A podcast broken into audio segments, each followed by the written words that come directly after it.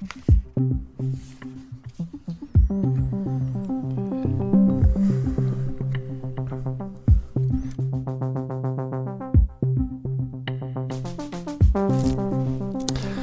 er syv. Godmorgen. Skulle man ikke bare kalde det for en, en offerløs forbrydelse? Altså det, som Cecilie Bæk fra TV2 har gjort, det er jo kommet ud på forsiden af Ekstrabladet, og alle taler om det her til morgen. Hun har haft sex med en praktikant for fem år siden. Øhm, men så vidt vi ved, så er der ikke nogen af de to parter, som synes, det har været træls. Altså, vi har kun Cecilie Bæks ord for det, fordi øh, fotoeleven, som der er tale om her, han har ikke sagt noget. Men hvis begge to synes, det er okay, hvorfor skal det så på forsiden af Ekstrabladet? Hvad er problemet egentlig i den nyeste og seneste MeToo-sag fra medieverdenen, øh, hvor en, et, et seksuelt forhold mellem Cecilie Bæk og en praktikant bliver plastret op? Er MeToo gået over gevind? Og svælger vi bare i kendte menneskers øh, seksuelle eskapader, og så dækker vi os ind under, at, øh, at det på en eller anden måde er vigtigt på grund af MeToo. Det er den ene udlægning. Skriv til mig i dag 1245. Jeg vil tale om det her, fordi jeg kan ikke helt finde ud af, hvad jeg selv mener. Det vil jeg også være helt ærlig om. Øhm, 1245, og så bare skriv DUA, D-U-A-H, mellemrum, og så skriv til mig. Eller find mig inde på, øh, på Facebook, hvor vi sender live, og skriv en kommentar. Det er den ene udlægning. Den anden udlægning er, at der var et magtforhold mellem Cecilie Bæk. Det vil også være mellem dig, dig der lytter med, hvis du tager på arbejde lige om lidt, eller måske endda er på arbejde lige nu, øh, og du har et eller andet form for en status på arbejdspladsen. Ikke den højeste status, men en status, der er over den yngste. Eller en af de unge. Måske er du øh, mand. Øh, måske er du kok øh, på, på en stor restaurant, og du er en af de dygtige. Og så er der en af de unge øh, tjenerelever. Du har ikke noget formelt ansættelses øh, ansvar for den unge tjenerelev. Må du så godt blive kærester med hende? Fordi det kan jo være, at hun føler sig tvunget, fordi du, netop fordi du har status. Det var jo det, der skete med, med Jastorf. Han blev jo faktisk fyret, det var en skærpende omstændighed, at han var en kendt studievært, som havde sex med en praktikant. Det sagde de simpelthen til det møde, hvor Jastorf han blev fyret. Det er en skærpende omstændighed, at du er kendt, og at du har status. Det kan godt være, at du ikke har øh, ansættelsesmagt over den unge her, men du, du skal holde øh, kalorius i bukserne alligevel. Fordi du har en eller anden form for status. Det kan jeg også godt forstå. Og i dag siger Cecilie Bæk også til Ekstrabladet, at man skal jo ikke have sex med elever eller praktikanter. Det er jo forkert, siger hun nu. Samtidig siger hun, at der ikke var noget forkert i det. Prøv at se. Der er noget her, der er super svært at forholde sig til, og der er mange ting her, der ikke giver mening øh, for mig. Og jeg kan ikke finde ud af, hvad jeg skal mene. Hjælp mig med det. Klokken er 7 over 3. Det er, du lytter til en uafhængig morgen. Jeg hedder Asger Jul. Og jeg vil bare lige sige, at jeg vil super gerne snakke om det her. Øh, fordi øh, er det, er det her eksempel på, at det på en eller anden måde er, er, er gået over gevind.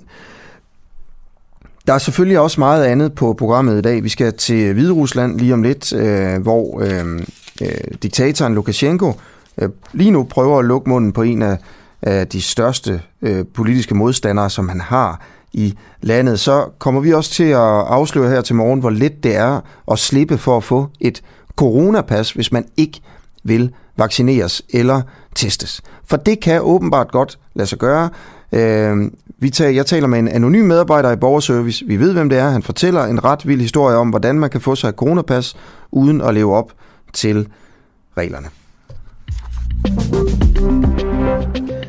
Men allerførst, øh, Jakob Svendgaard, er du med, Jakob Svendgaard? Nej, det er du ikke. Okay, fair nok. Uh, vi hopper direkte til, til Hvide Rusland. Jonathan Schacht Halling Nielsen, godmorgen. Godmorgen. Ja, godmorgen. Ja, du hedder ikke Jakob? Ikke i dag. Nej, ikke i dag. Spørg, øh, har Alexander Lukashenko, diktatoren i Hvide Rusland, lukket munden på sin øh, største modstander? I går der blev den hviderussiske oppositionsleder Sergej Tikhanovski dømt til 18 års fængsel ved en domstol i Hvide Rusland. Uh, han stod bag mange af de protester, der var øh, her for nylig mod den omstridte præsident Lukashenko. Øh, hvem er han?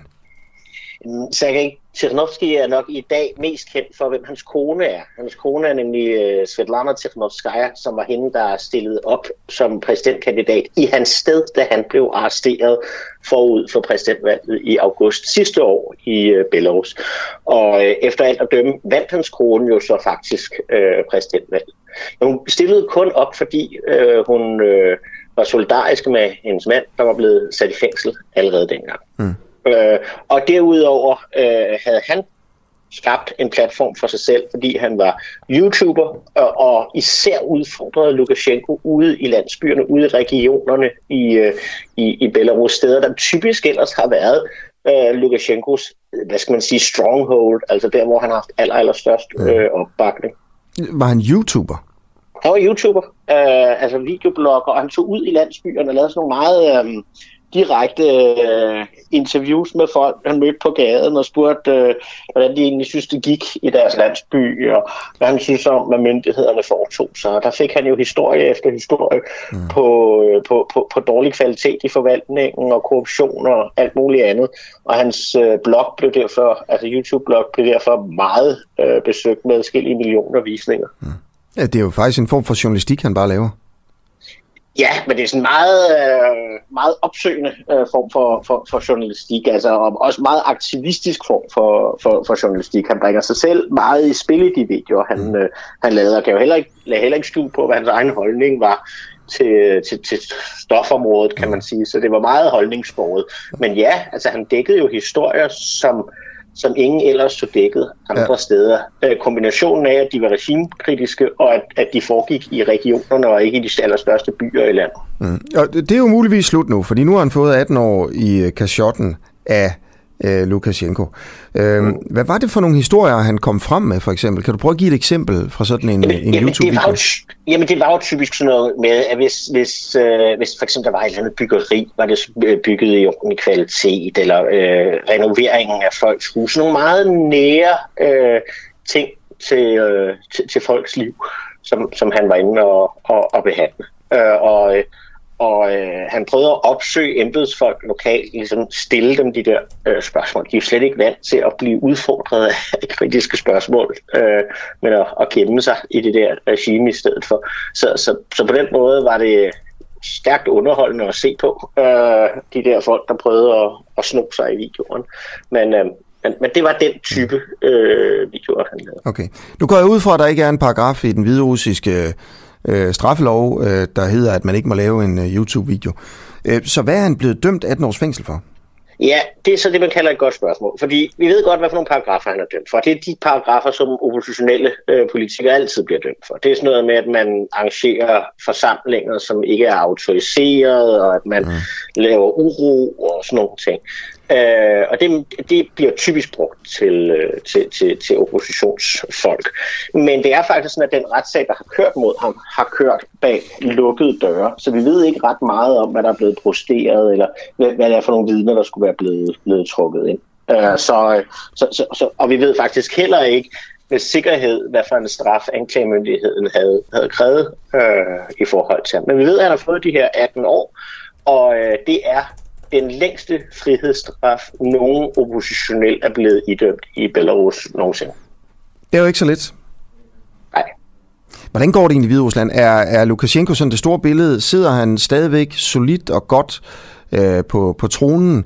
Eller, eller hvordan er det? Fordi jeg kan huske, dengang der var de her masseprotester, det er jo, hvad, hvad er det, et halvt år siden, eller eller lidt længere, ikke? Lidt fordi længere. det sluttede i virkeligheden, da vinteren kom sidste år, okay. øh, med de meget store protester. Okay. Men, øh, så, så omkring men, et år siden, der, jeg kan jo huske de her øh, billeder, der også var ham, hvor han stiger ud af en helikopter med en Kalashnikov-rifle. Han er virkelig... Mm Øh, og det er jo både en magtdemonstration, hvor han ligesom demonstrerer, at han er villig til at begå vold for at beholde magten.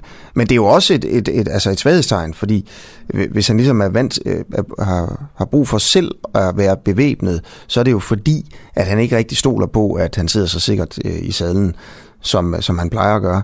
Øh, og så var der de her kæmpe demonstrationer, og så er det som om, altså herfra hvor jeg sidder, at det er gået lidt i sig selv igen.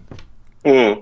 Men det kan jeg også godt forstå, fordi der er jo ikke de der uh, billeder på, som der var på det tidspunkt. Jeg tror også, de fleste var enige om, at lige på det tidspunkt i, i efterår- og vintermånederne, øh, sidste år, der vaklede hans øh, regime, og der var en del afhopninger. Øh, og, og den type billeder ser vi ikke længere. Det er jo blandt andet, fordi Lukashenko har, har øh, hvad skal man sige, nedkæmpet øh, den tydelige opposition, den synlige opposition i landet med meget, meget hård hånd. Lige nu er der af menneskerettighedsorganisationer 929 anerkendte politiske fanger i, øh, i Belarus. Vi ved, der har været en kampagne med massiv brug af, af tortur blandt andet, øh, og, og vi ved, der er en massiv en, ensretning af, af, af medier. Altså samtidig med Tikhanovsky uh, bliver dømt, så blev der i går dømt uh, to medlemmer af et band, som spillede til de der uh, oppositionsdemonstrationer. De fik altså to år hver for at have spillet sækkepip til en demonstration. Så det er ret hårde straf. Men, men fik de dommen altså officielt også for det?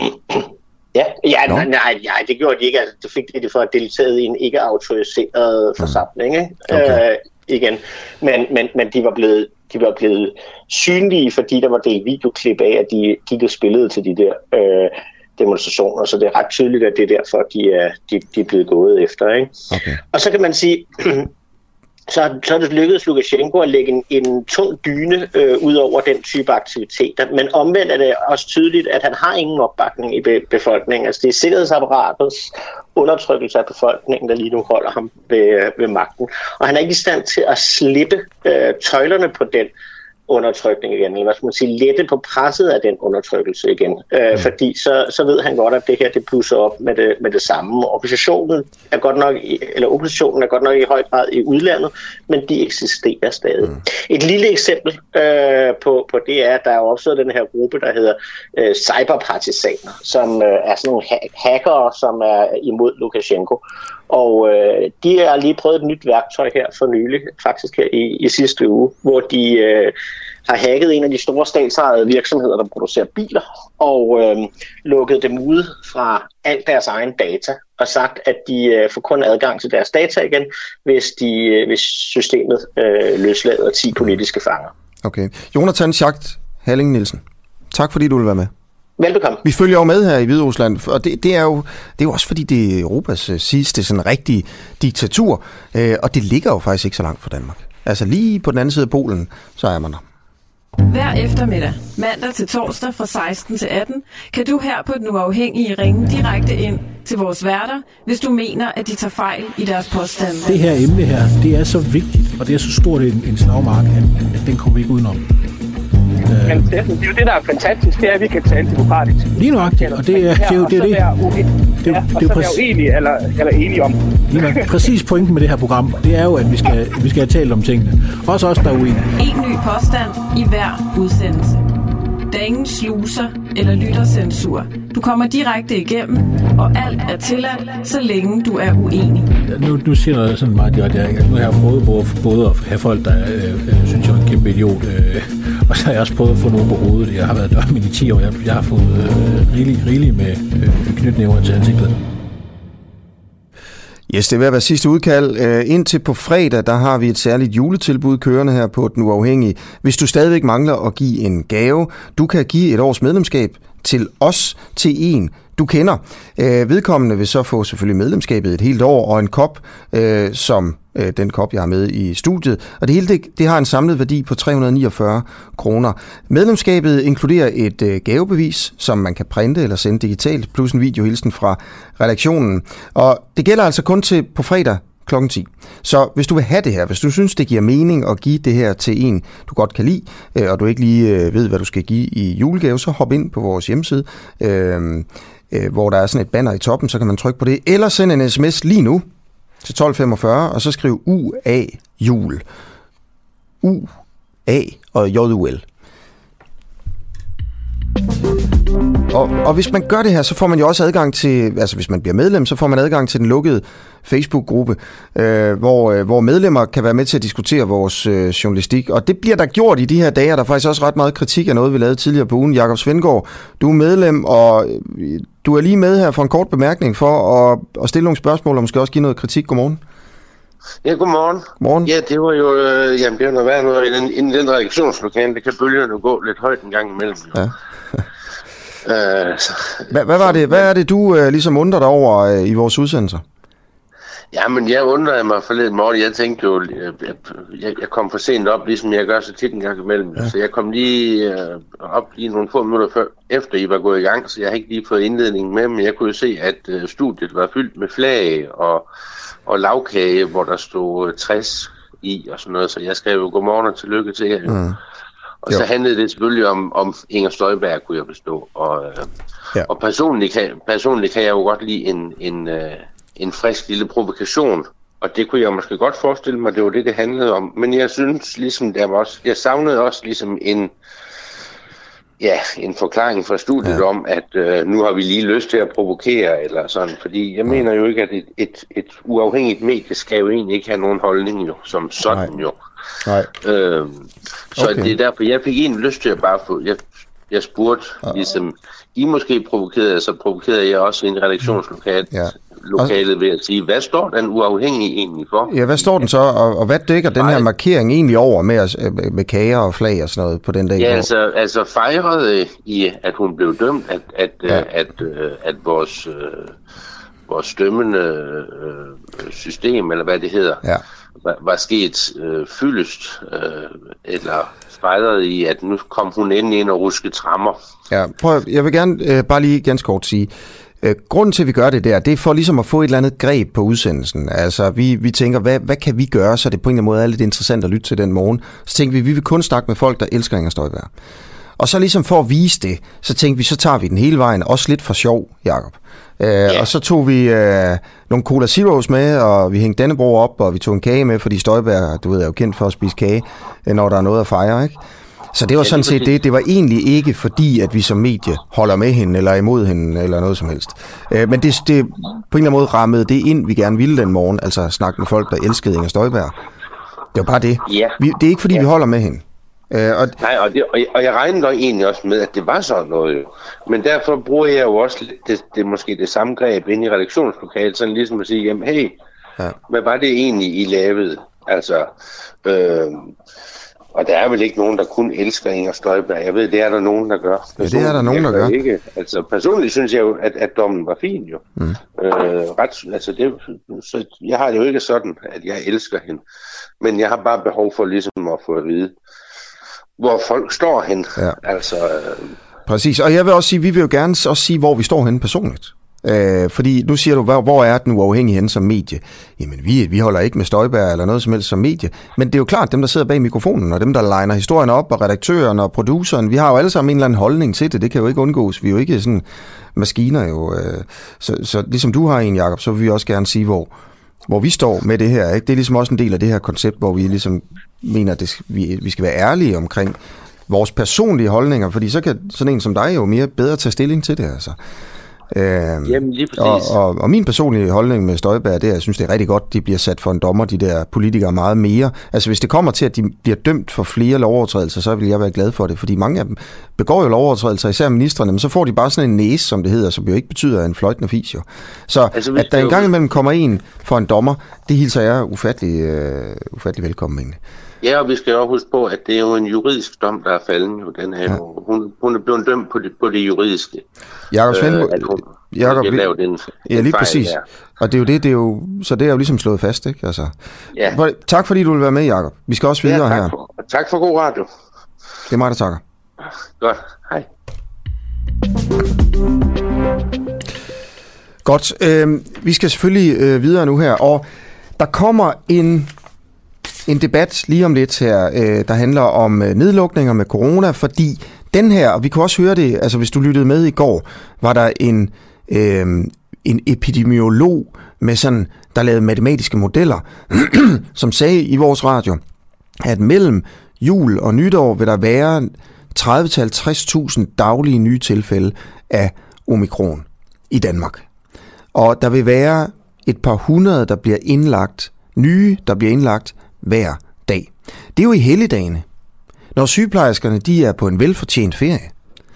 Og lægerne vil jo sikkert også gerne holde fri. Men virus holder jo på ingen måde fri. Og så vi står altså over for en, en, en, en, øh, et par uger her, hvor vi skal seriøst overveje at lukke samfundet endnu mere ned, end vi allerede har gjort. Faktisk træder, træder de her nedlukninger jo sådan først lige rigtig trådt i kraft, men måske skal vi i virkeligheden træde endnu mere på bremsen. Det er jo altså en, øh, en debat, jeg synes, vi skal have i de her dage. Og hvis vi ikke tager den, hvis vi ikke gør noget, så risikerer vi jo, at sygehusvæsenet bliver rigtig overbelastet mellem jul og nytår. Derfor taler jeg med Torben Jensen, Lungeforeningens øh, formand her om øh, fem minutter. Han er nemlig sådan en, der mener, at der skal øh, gøres noget nu. Godt, og så skal jeg lige høre, øh, hvem øh, der er igennem på telefonen. Christian Fogh. Det er Christian. Det er Christian, ja. Ja, hej Christian. Du har jo du har skrevet ind øh, og, for at, og blande dig lidt i, i, i den debat, jeg ikke kan få ud af hovedet her til morgen. Altså Cecilie Bæk øh, er på, ind på forsiden af Ekstrabladet. Øh, hun knaldede med en praktikant, står der. Øh, historien er, at hun for fem år siden har haft sex med en fotoelev under en, en tur for TV2. Der er ikke nogen, der står frem her og siger, at de er blevet krænket. Der er, altså, Cecilie Bæk synes, det er fint, og så vidt vi kan forstå indtil videre, ifølge Cecilie Bæk, så er fotoeleven også glad og, og vel tilfreds her med et knald med, med Cecilie Bæk for, for fem år siden. Det endte på forsiden af, af Ekstrabladet. Og at, altså, er det her et eksempel på, at MeToo er gået over gevind? Eller er det her et eksempel på, at der bliver ryddet op, og det er godt, så noget her kommer frem? Hvad, hvad tænker du? Øhm, jeg, jeg prøver egentlig bare lige at lege med tanken om, hvis nu der havde stået Morten Stig Christensen i stedet for Cecilie Bæk, hvad ville historien så have været? Der er nogen, der er ude og, og, og ligesom forsvarer det med, at man efterlyser en, en krænke.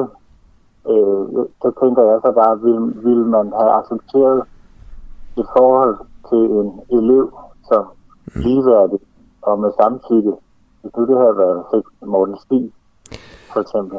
Så hvis det havde været, altså er du også inde på, at der er forskel på mænd og kvinder? Altså man har større tolerance med, hvis kvinder gør akkurat det samme, som en mand havde gjort?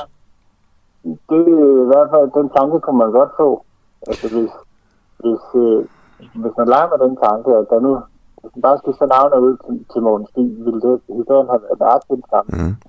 Muligvis i Ekstrabladet, men vil kommentarerne fra, fra dem, der er ude fra svar, sige, at det kan det samme. Okay, vel, tusind tak. Christian, der er enormt dårlig lyd på dig her. Jeg, jeg lukker ned og siger tusind tak, fordi du vil blande dig i debatten her. Øhm, og, og så vil jeg bare sige til andre, der har lyst til også at, at skrive ind og være med i det her, fordi jeg synes også, det er et interessant perspektiv, det her med, at har vi anderledes standarder for Cecilie Bæk, fordi hun er en kvinde? Hvad hvis det havde været Jes Dorf? Altså, det var jo Jes Dorf.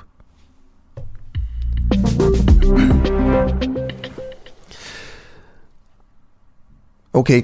Øhm, jeg vil selvfølgelig gerne have, øhm, have, have holdninger og, og, ja, og høre, hvad I mener også om det her med nedlukningerne, som er den helt store ting lige nu, synes jeg. Altså, øh, det, det, med, det med MeToo og Cecilie Bæk er sådan bare vanskeligt at få ind i hovedet, hvad man skal mene om, men det vigtigste i dag, det er jo, om vi skal lukke samfundet noget mere. For at være på den sikre side med den her omikron flere restriktioner, mere nedlukning. Skriv til mig 1245 DUA mellemrum, og så din besked, eller gå ind på Facebook og, og, øh, og, og, og skriv noget ind i kommentarfeltet. Jeg ser det hele, det lover jeg. nu til en afsløring, som du hører første gang her. Ansatte ved borgerservice, øh, kommunale ansatte, har nemlig ikke nogen mulighed for at afvise ansøgninger om fritagelse for coronatest og coronapas, så man kan gå ud og spise for eksempel uden et coronapas, som man jo skal have med. Og det betyder, ifølge vores næste kilde, at folk kan snyde sig til fritagelse. Det her det er også en historie, vi er blevet tippet om inde i redaktionslokalet, og nu prøver vi at finde ud af, om det er rigtigt. Det er altså, reglerne er sådan her, at man kan godt undgå at skulle have et coronapas, hvis man har en eller anden fysisk eller psykisk funktionsnedsættelse, der gør, at at man ikke skal testes eller have en vaccine. Så kan man gå ned på borgerservice og sige, hey, det er mig, jeg behøver ikke, jeg kan ikke, jeg kan ikke blive testet, jeg kan ikke få en vaccine, det vil gå ud over mig på en eller anden måde. Fint nok, siger de så inde i kommunen, du får et coronapas alligevel. Kan man snyde her? nu siger jeg godmorgen til en anonym kilde, vi kan kalde dig for, ja, hvad skal vi kalde dig for? Det ved jeg ikke, Sofie. Lad os kalde dig for Sofie. Øh, Du arbejder ved borgerservice, og vi kender din identitet. Øh, Fordi du er anonym, ville det være nemmere for dig at fortælle en løgnhistorie lige nu her, men nu er det i hvert fald varedeklareret. Ja. Hvad er det for noget svindel, der foregår? Jeg ved ikke, altså jeg ved ikke, om jeg vil kalde det svindel, men jeg vil i hvert fald kalde det, det er, det er nemt at få et coronapas, hvis man er en af dem, som ikke vil lade sig teste. Fordi man skriver godt nok under på en tro- og loverklæring, men øh, folk går så højt op i. Og hvad, hvad, hvis jeg nu for eksempel skulle ned på borgerservice og sige, jeg vil gerne have et coronapas, men jeg gider ikke testes, jeg gider ikke vaccineres. Hvad, hvad vil jeg så skulle sige for at få det? Jamen, så skulle du bede om det, der hedder en fritagelse for øh, coronatest og øh, coronapas. Og så øh, skal du, øh, der er der en liste med nogle punkter, som du så skal skrive under på en tro- og loverklæring. Mm. Øhm, men der skal ikke noget dokumentation til for en læge eller noget som helst. Så jeg skal ikke fremvise, at jeg af medicinske årsager, eller som følge af fysisk eller psykisk funktionsnedsættelse, det er jo det, det står, der står i loven, ikke? Ja. Øh, kan, godt kan slippe for de her ting for at få et coronapas. Det, jeg skal ikke dokumentere noget som helst. Ikke over for os, nej. Sidder du med det personligt? Nej, altså jeg sidder ikke med det personligt, men jeg er en af dem, som sidder og, og booker tider til det, men mine kollegaer, de står og udleverer dem her. Okay. Så, så det, du fortæller her til morgen, er, at det er muligt at snyde. Der er ikke nogen krav om, at man skal se dokumentation i praksis. Øhm, men du kan ikke sige, om, om der er nogen, der snyder. Jeg, ej, det kan jeg jo af gode grunde ikke. Jeg ved bare, at jeg hører øh, folk sige, at øh, Nå, så er vi fri for at blive testet de næste tre måneder, fordi det her dokument gælder i tre måneder. Og hvis man har det, så har man et coronapas I tre måneder, der er gyldigt. Ja, uden en test eller en vaccine. Øhm, jeg kan læse her, at den, fra den 1. juli, der trådte der nogle regler i kraft, så det bliver et krav, at de her borgere skal fremvise dokumentation for deres undtagelser. Altså det, det, det, har vi, det, det er, hvad vi har fået at vide. Det, de, skal, du, de skal bare komme op, og så skal de så øh, skrive under på den her tro- og loverklæring.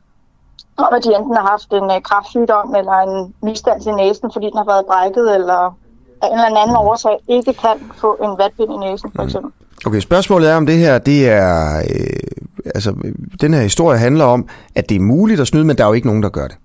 Eller hvis der er nogen, der gør det, så er det meget, meget få. Og så kan vi ligesom leve med det, ikke? Øh, øh, Jeg du har nogen- ikke fornemmelsen af, at det er få, der, der snyder med det. Der har været nogen, sådan, hvor de siger, at min, min, min veninde eller ven siger, at jeg bare kan gå op og få det her. Så, så tænker jeg ikke, at det er fordi, at det er nødvendigt for en at få det, så er det fordi, det er nemmere end at få en test og en vaccine. Okay. Så din fornemmelse er, at der er, mange, at der er nogen, der snyder med det? Ja, Okay. Men du aner det ikke? ja øh, nej, fordi de siger jo ikke, om det er... Jeg kan jo ikke vide, om de har en øh, psykisk men, eller mental nedsættelse eller brækket næse. Det kan jeg jo af gode grunde ikke se, når jeg ikke skal se noget dokumentation. Okay. Godt. Er der mere at fortælle om historien her? Øh, synes du? Nej, altså ikke andet end jeg synes, at det burde ikke ligge i en borgerservice. Øhm, det burde ligge hos en læge, fordi de har som udgangspunkt en dokumentation for de her ting. Altså en brækket næse eller en kræftsygdom. Det har vi jo af gode grunde ikke myndighed til ligesom at vide noget om. Men det har lægen jo. Okay. Så det burde, og jeg tænker også, det ville være sværere, hvis du skulle op forbi en læge. Ja. Okay, ved du hvad, Sofie, tak fordi du vil være med. Og det er jo, øh, den her historie, du fortæller nu, er jo, er jo vigtig og interessant, fordi smitten jo breder sig meget, meget hurtigt nu her. Og ja. Hvis der går folk rundt med et coronapas, som hverken er vaccineret eller testet, Ja. øh, så er det jo Fordi med det til at få smitten til at, at løbe løbsk. jo. Ja, det har du ret i. Okay. Godt. Tak for historien. Det også let. Yes, øh, Liva skriver øh, ind til mig her på, øh, på, på Messenger. Tak for det, Liva. Det er som udgangspunkt nok ikke så smart at have sex med sin øh, praktikant, men, men hvorvidt det i sig selv er forkert, og om det var forkert af Cecilie Bæk, det afhænger vel af, om hun var sin magt bevidst og ikke udnyttede den. Det handler også om, hvorvidt der har været en sexistisk og grænseoverskridende tone og adfærd. Det kan man godt argumentere for med for eksempel Jes Dorf, fordi han brugte sin magt over for Therese Philipsen, og kvæg hendes position og naivitet kunne tillade sig den adfærd. Men det er virkelig et kompliceret spørgsmål, og jeg er heller ikke selv helt sikker på, hvad jeg mener. Var det smart af Cecilie Bæk? Måske ikke. Skriver altså Liva ind Historien er her til morgen, at Cecilie Bæk, nu har sagt det et par gange, også knaldet en med, en, med en praktikant på TV2. Hun havde ikke ledelsesansvar for, for vedkommende, men hun var ældre, og hun havde større status. Prøv, I kan overføre, man kan overføre det her til alle, alle brancher. Altså der, hvor du selv arbejder, dig der lytter med, ikke? Der er sikkert også en, der har noget status, som ikke har ledelsesmæssig ansvar. Må den person have sex med en elev eller en praktikant? Og, og du ved, øh, Liva skriver ind til mig her med albumen, det kommer ind på, om hun var bevidst om det ene og det andet, og øh, var der nogen, der følte noget. Nej, altså en regel er en regel. Enten så må man, eller så må man ikke. Man kan jo ikke lave regler, der baserer sig på, hvordan folk føler indeni. Man er nødt til at have nogle regler. Må Cecilie Bæk have sex, eller andre med en status, må de have sex med, med elever, eller må de ikke? Og Liva, det er dig, der skriver ind til mig. Øhm, godmorgen, hvor, hvor, øh, godmorgen. hvor er du henne i verden? Øh, jeg sidder i min lejlighed på Østerbro. I København? Yes.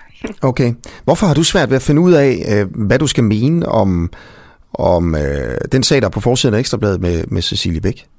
Øhm, jeg tror sådan grundlæggende, det er fordi, jeg synes meget, at den her debat, der er rigtig mange, der kritiserer ligesom hele MeToo, fordi det er meget sådan, øh, så må man ikke øh, have sex med nogen, og man må ikke hvad så med dem, som øh, går ind i et forhold eller et eller andet. Og det synes jeg er ærgerligt, fordi jeg synes ikke, det skal være sådan en konsekvent regel om, at hvem man må have sex med og ikke må have sex med. Men jeg synes, hvis man sammenligner den her sag med Cecilie Bæk, som vi selvfølgelig ikke kender så meget i detalje, når vi har jo ikke hørt noget fra praktikanten, så vidt jeg ved. Det er også lidt problematisk. Øhm, men hvis man sammenligner den med hele den her MeToo-dokumentar for eksempel, eller med Jes Dorf, så tænker jeg, at, øh, at de øh, hvad hedder det, krænkere i den dokumentar, det var en lille smule mere sådan systematisk. Altså det var noget, der foregik over længere tid, øh, og det var mere sådan kalkuleret, og man hørte også nogle af deres udtalelser generelt var virkelig sexistiske, og de talte meget direkte om det der med, at de kunne udnytte dem, fordi de var praktikanter. Mm. Okay, så jeg tænker lidt, at det gør lidt et udslag, men jeg synes stadigvæk, det er mega svært, og jeg synes, det er problematisk, at vi tager det for gode varer, fordi Cecilie Bæk siger, at der ikke var et problem. Altså det, det er jo nemt for hende at sige, særligt kvæg hendes position, ikke? Ja, vi har, vi har kun hørt fra hende, vi har ikke hørt fra fotoeleven. Ja, men, men du ved, for ligesom at sige, at der, der er et problem at sætte nogen på, på forsiden af Ekstrabladet, skal man måske også kunne dokumentere, at der var en, der var blevet krænket, og ikke bare sådan, vi kan ikke udelukke, at der ikke var nogen, der blev krænket. Men lad mig prøve at spørge ja, dig om noget andet. Ja, det kommer an på, om der så kommer et offer frem. Og ligesom... Hvis du var chef på TV2, eller ja. et hver andet sted i en dansk virksomhed, fordi ja. nu taler vi om TV2, men, men det er jo ligesom eksemplet på øh, hele Danmark. Altså ja. fordi der er jo virkelig, der er jo, øh, de her, altså folk har jo seksuel drift øh, i hele landet, ikke? Altså, ja, ja. Og vi ved jo godt, at næste efter jernbanedriften, så er det det allersværeste at styre. Ja. Men, men hvis du var chef på TV2, ja. vil du så lave en regel om, at studieværterne ikke måtte have sex med praktikanter? Punktum. Nej, det tror jeg bare ikke rigtigt, man kan lave ja, regel Det kan man jo godt lave en regel om. Du kan lave alle de regler, du vil. Jeg synes, det, ja, ej, det ved jeg sgu ikke. Det, det tror jeg ikke, jeg ville, men... Okay, så det må man jeg godt... Jeg vil sørge for, at, øh, at der var nogle, for eksempel en ordentlig ledelse at gå til, altså, mm. som ikke er lige så fucked up som... Øh, så du mener godt, at Jes Dorf måtte have sex med alle de praktikanter, han ville? Altså, hvis, så længe de var med på den. Jes Dorf måtte have sex nej, med, med 20 nej, praktikanter nej, nej. ad gangen, hvis de var med på den. Jamen, enten så har man en regel, eller så har man ikke en regel, jo en regel om hvem må sex med, synes jeg måske er lidt svært, men jeg synes, jeg synes, altså, jeg synes det er dumt gjort af hende. Altså, jeg synes ja. ikke, det er smart, jeg synes ikke, Nej. det er sådan, men, okay. men en decideret regel, synes jeg måske er lidt, uh, lidt groft. Ja, det ved jeg ikke. Altså, det kan det jo godt være, at regler jo til for at beskytte den svage part, tit jo ikke. Okay, godt. Tak fordi uh, du var med fra din lejlighed ja, på Østerbro, Liva. tak. Okay. Måske er det her, den er. Skal der laves en regel? På TV2 for eksempel, om at uh, studieværter ikke må have, have sex med, med praktikanter. Skal der laves en regel om, at alle voksne, altså almindelige ansatte, ikke må have sex med praktikanter? Må man godt have sex med en praktikant, hvis man er studieværter 21 år, praktikanten er 20? Skal, hvad, hvad, hvad i alverden er det for nogle regler, man skal lave her? Og fordi hvis alle er med på det, og der ikke er nogen, der føler sig krænket, skal der så overhovedet være regler, der regulerer folks sexliv øh, på, øh, med, med, med kolleger? Okay, du kan øh, skrive ind til mig her til morgen. Øh, 1245, skriv DUA, det er UAH, et mellemrum, og så din besked, eller fang mig inde på Facebook. Jeg skal nok, øh, øh, jeg skal nok øh, se det, det hele. Øh, en video, øh, en ny video viser en isbjørn, der drukner et, øh, et rensdyr. Okay. Øh, det kommer vi til at lave et interview om lige om øh, fem minutter, fordi det er faktisk ret interessant, hvad der, hvad der foregår der, og lige præcis hvad der foregår på videoen, det kommer også.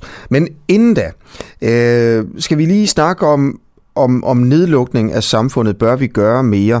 Jeg talte i går med en en ekspert i matematiske modeller i forhold til, hvordan øh, covid-19 udvikler sig, og han sagde til mig, jamen det er selvfølgelig hans beregninger, hvis der ikke sådan bliver gjort mere, ja, så ser vi frem mod 30-50.000 nye coronatilfælde mellem jul og nytår hver dag.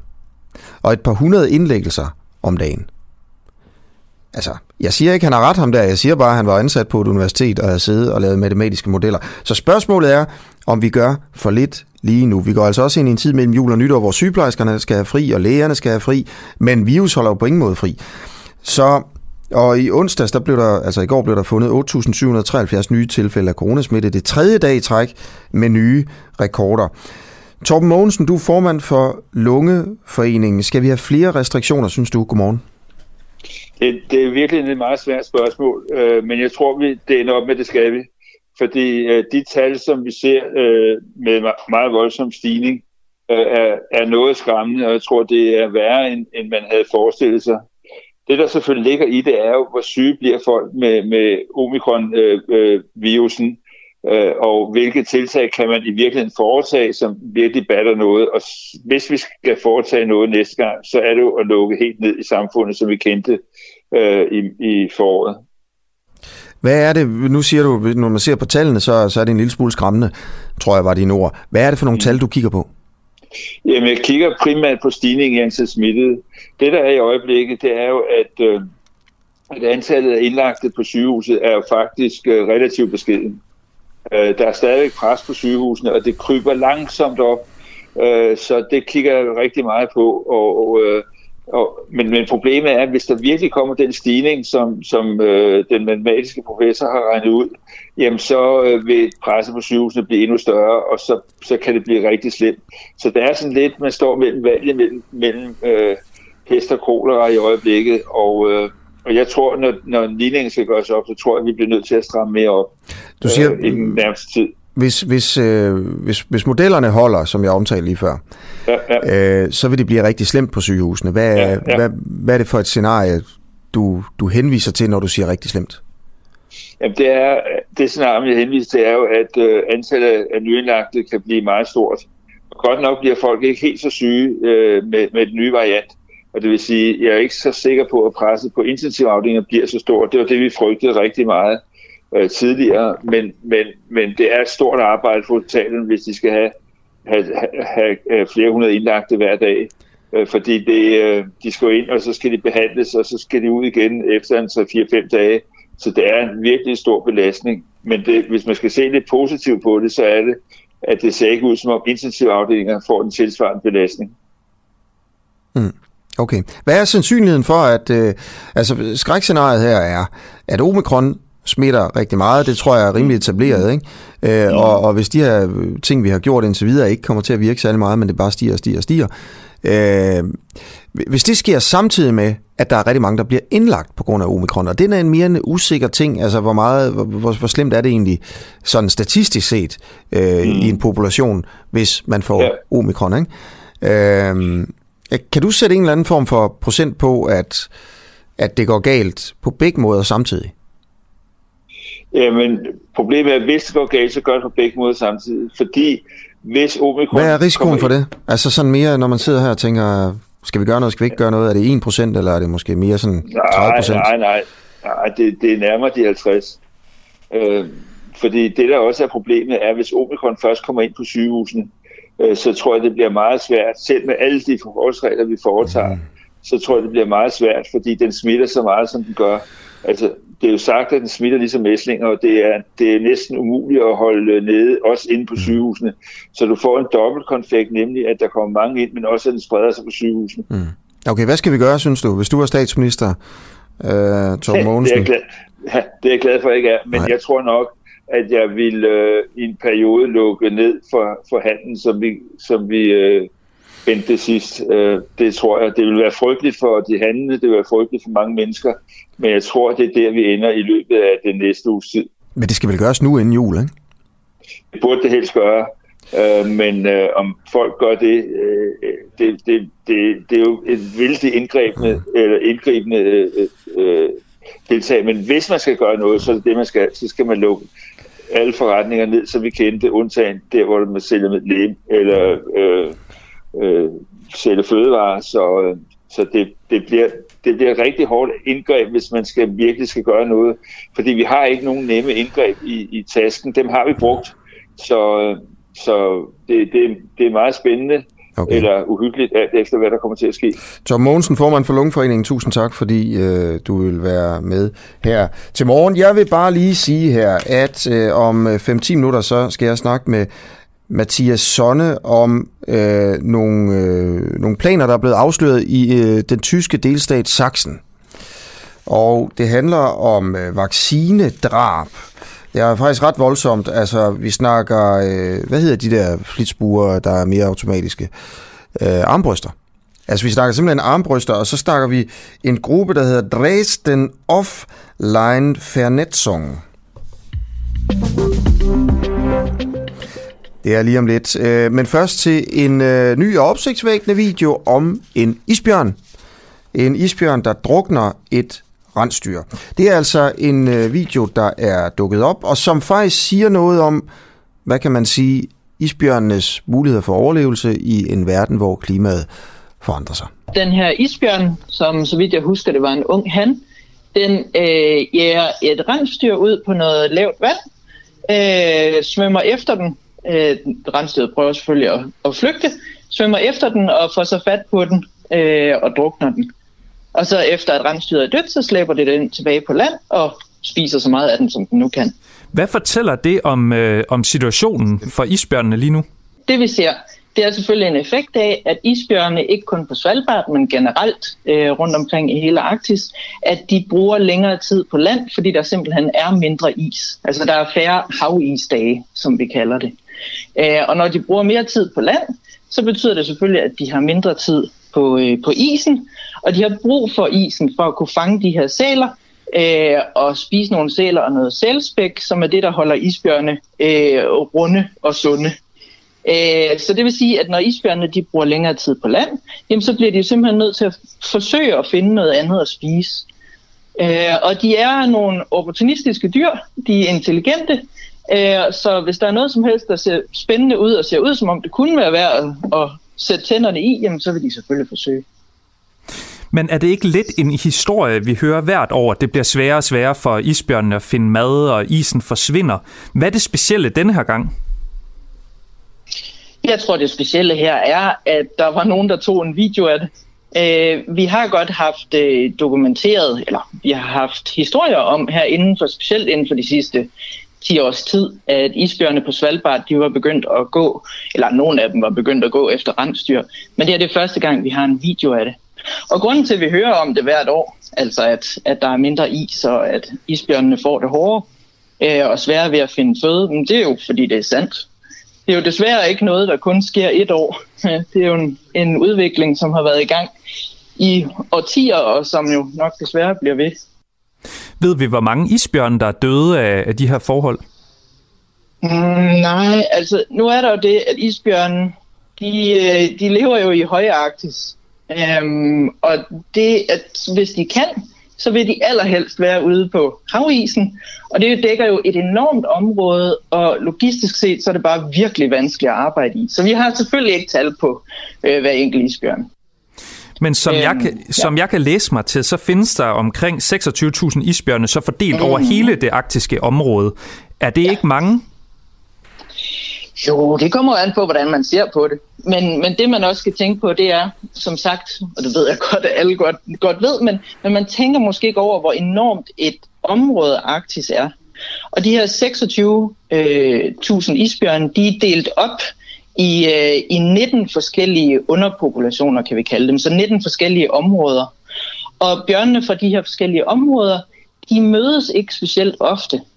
Så det vil sige, at hvis du har en isbjørn fra, lad os sige fra Rusland, en isbjørn fra Rusland, der er utrolig lille sandsynlighed for, at den nogensinde vil møde en isbjørn øh, fra Hudson Bay. Der er simpelthen for langt, og der er for meget land imellem. Øh, så det kommer ikke til at ske. Så på den måde, så selvom der er 26.000, så er det faktisk et mindre antal, fordi de er delt op i de her underpopulationer. Hvornår er der få isbjørne tilbage? Ja, altså projektionerne øh, det er jo, at altså, hvis, hvis vi bliver ved med at lukke drivhusgasser ud, som vi gør nu, og ikke, du ved, ikke, der ikke øh, er nogen tiltag til ligesom at, at lægge en dæmper på det i forhold til, hvad vi gør nu, så, øh, så med al sandsynlighed, så er der kun nogle enkelte af de her 19 populationer, som stadigvæk overlever i år 2100. Skal der være 15.000, skal der være 10.000, eller skal der være 5.000 isbjørne tilbage, før vi ligesom kan sige, nu er der virkelig få? Isbjørne tilbage? det er jo et godt spørgsmål. Det kommer også an på, hvor, hvor øh, spredt ud, altså hvor, hvor stort et område de er spredt ud over. Øh, men i det store hele, så kan man jo sige, at uanset hvilken art dyr du snakker om, så kommer det jo an på genetikken. Fordi hvis du kommer ned og har så få isbjørne, at, at de simpelthen genetisk ikke er specielt diverse, så får man jo et problem, hvis man så ja, hvis man gerne vil blive ved med at have nogle sunde dyr fremover. Men lige præcis hvad tal det er, det kan jeg ikke svare dig på, for jeg er ikke genetiker. Okay, så bare lige her til sidst. Kan, kan isbjørnene risikere at forsvinde helt? Jamen altså, det kan de jo sagtens. Øh, øh, isbjørne, de har brug for havis. Øh, isbjørne er utrolig gode til at svømme. De er meget stærke, de kan svømme i lang tid, øh, men de er ikke særlig hurtige i vandet. Og de her sæler, som jo bærer rundt på det her sælspæk, som virkelig er det eneste i Arktis, som er fedt nok til at holde isbjørnene sunde, øh, de er jo ret hurtige i vandet. Så isbjørnen har simpelthen brug for den her platform af is til at jage sælerne. Hvis de ikke har den her platform, jamen, så kan de ikke få det mad, som de evolutionært er udviklet til at, at skulle overleve på. Og så, så giver det jo sig selv, at så har du ikke en isbjørn længere. Øhm, men det vi lige skal huske på her, det er, at det er jo ikke kun konsekvenser for isbjørnen. Hvis havisen forsvinder, så er det jo hele økosystemet, hele det marine økosystem, i Arktis, øh, som vi ikke har længere. Og vi kalder også tit den her arktiske havis, den kalder vi for planetens klimaanlæg, øh, fordi den har en evne til at hjælpe med at regulere jordens temperatur. Så det vil sige, at de her ændringer i den arktiske havis, den påvirker faktisk vejrmønstre meget længere sydpå, også her i Danmark. Øhm, og ændre den her, det her, som vi kalder for jetstrømmen øh, og vejrmønstrene. Så det har også en effekt andre steder. Så det her med at beskytte havisen, at beskytte isbjørnen. Det er jo ikke kun for isbjørnens skyld. Det er også fordi havisen den har en kæmpe effekt på hele resten af verden. Ja, tak til øh, Thea Bækshøft, øh, som er biolog og isbjørnforsker, som man jo også kunne høre, at hun var. Og det var altså øh, min kollega Christoffer Poulsen, der interviewede her. Hvad kan man sige mere her? Jamen altså, man kan sige, at isbjørnen er det største rovdyr på land, og så også lidt fakta. En isbjørn vejer 500 kilo. Øh, nogle gange kan de veje 800 kilo. Øh, uh, 3 meter lange fra hale til snude. Yes, øh, lige om lidt øh, til armbrøst-sagen fra Dresden i Tyskland, men inden da lige tilbage til øh, det, jeg har så svært ved at forstå, hvad man skal mene om. Historien er jo, at Cecilie Bæk har knaldet, altså den kendte studievært fra TV2. Det er på forsiden af Ekstrabladet, måske er det også forkert, det er det. Men øh, hun har knaldet med en fotoelev, mens hun var studievært. Hun havde meget magt øh, som studievært, men hun havde ikke noget ansættelsesmæssigt sådan, magt over den her fotoelev. Så vidt vi ved, er alle glade. Altså med alle, så mener jeg selvfølgelig begge to. Bør folk, altså bør studieværter på TV2 have lov til at have sex med praktikanter? Og det kan du altså godt overføre til alle andre brancher, og det er det, jeg synes, det er derfor, at den her sag, synes jeg er vigtig. Skal folk med prestige på en arbejdsplads, der er lidt ældre, have lov til at have sex med de yngre? Praktikanterne, eleverne for eksempel. Lars, du har, du har skrevet ind til mig, og øh, vil du prøve at fortælle mig, om du synes, man skal have en regel mod sådan noget her, og så også lige fortælle, øh, hvor du ringer fra. Godmorgen. Godmorgen. Jeg ringer lige øh, lidt uden for Hobro, øh, hvor jeg lige holder ind til siden her. Øhm, og jeg synes, øh, i forhold til den sag her, så øh, jeg synes, der skal være en regel om det her med, at man ikke skal have et forhold til, til folk, som, som arbejder under en, eller man har en eller anden form for magtforhold over. Altså, fordi så tror jeg, vi undgår de her ting. Øhm, og det er også det, Cecilie Becker ude at sige. Altså, øh, hun mener ikke, der er noget galt i det, fordi jeg tror ikke, jeg ved ikke, jeg tror ikke TV2 havde, eller har, eller havde nogle regler omkring det her. Mm. Så derfor så, øh, så synes jeg mere, det ligger i hyggeleriet, det er det, jeg mener. Der, men men lad mig lige prøve, jeg vil gerne høre om hyggeleriet. Men lad mig prøve at høre først, fordi vi snakker om en, der har en eller anden form for sådan prestigemagt. Mm. Cecilie Bæk har ikke ansættelsesmæssig magt over Nej. fotoeleven. Hun er bare lidt højere op i sådan et eller andet fuld uformelt hierarki. Jeg ved ikke, hvor arbejder du selv hen? Jeg arbejder i en bank. I en bank. Det er sikkert ja. det samme i en bank, ikke? Ja. Øh, der er en, der har en eller anden, øh, hvad kan man sige, chefanalytikeren, ikke? Som alle måske ser lidt op til. Øh, og så kommer der en bankelev. Men, men chefanalytikeren har ikke noget ansvar for den bankelev der.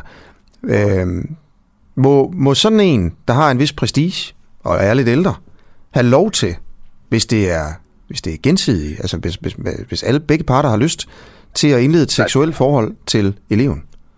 Det, det synes jeg ikke, fordi at, øh, altså man kan sige, Jes Dorf havde heller ikke nogen øh, ansættelsesmæssige ret over den vedkommende, han havde mm. sammen med. Øh, men jeg synes det der med, altså ansættelsesmagt er en ting, men altså Silje Bæk kan jo garanteret også godt trække nogle tråde, tror jeg. Altså, øh, hvis nu hun synes om ham der. Og, altså, jeg synes bare, det er noget råd. Altså, fordi, mm. Så skal man, man lave regler om sådan noget her? Ja, det synes jeg, og det ved jeg da også, der er flere virksomheder, der har. Men hvad skal reglen så være? Fordi man kan jo ikke skrive i reglen, hvis en har meget prestige på arbejdspladsen. Det er jo sådan et, et gummi, gummibegreb. Ja. Altså, hvad er prestige og sådan noget? Skal man så lave en regel om... Elever og praktikanter. Ja, ingen, ingen sex med elever og praktikanter, uanset... Nej, øh, det kan der flere virksomheder, der har. Okay. Eller ikke sex, men altså forhold, ja.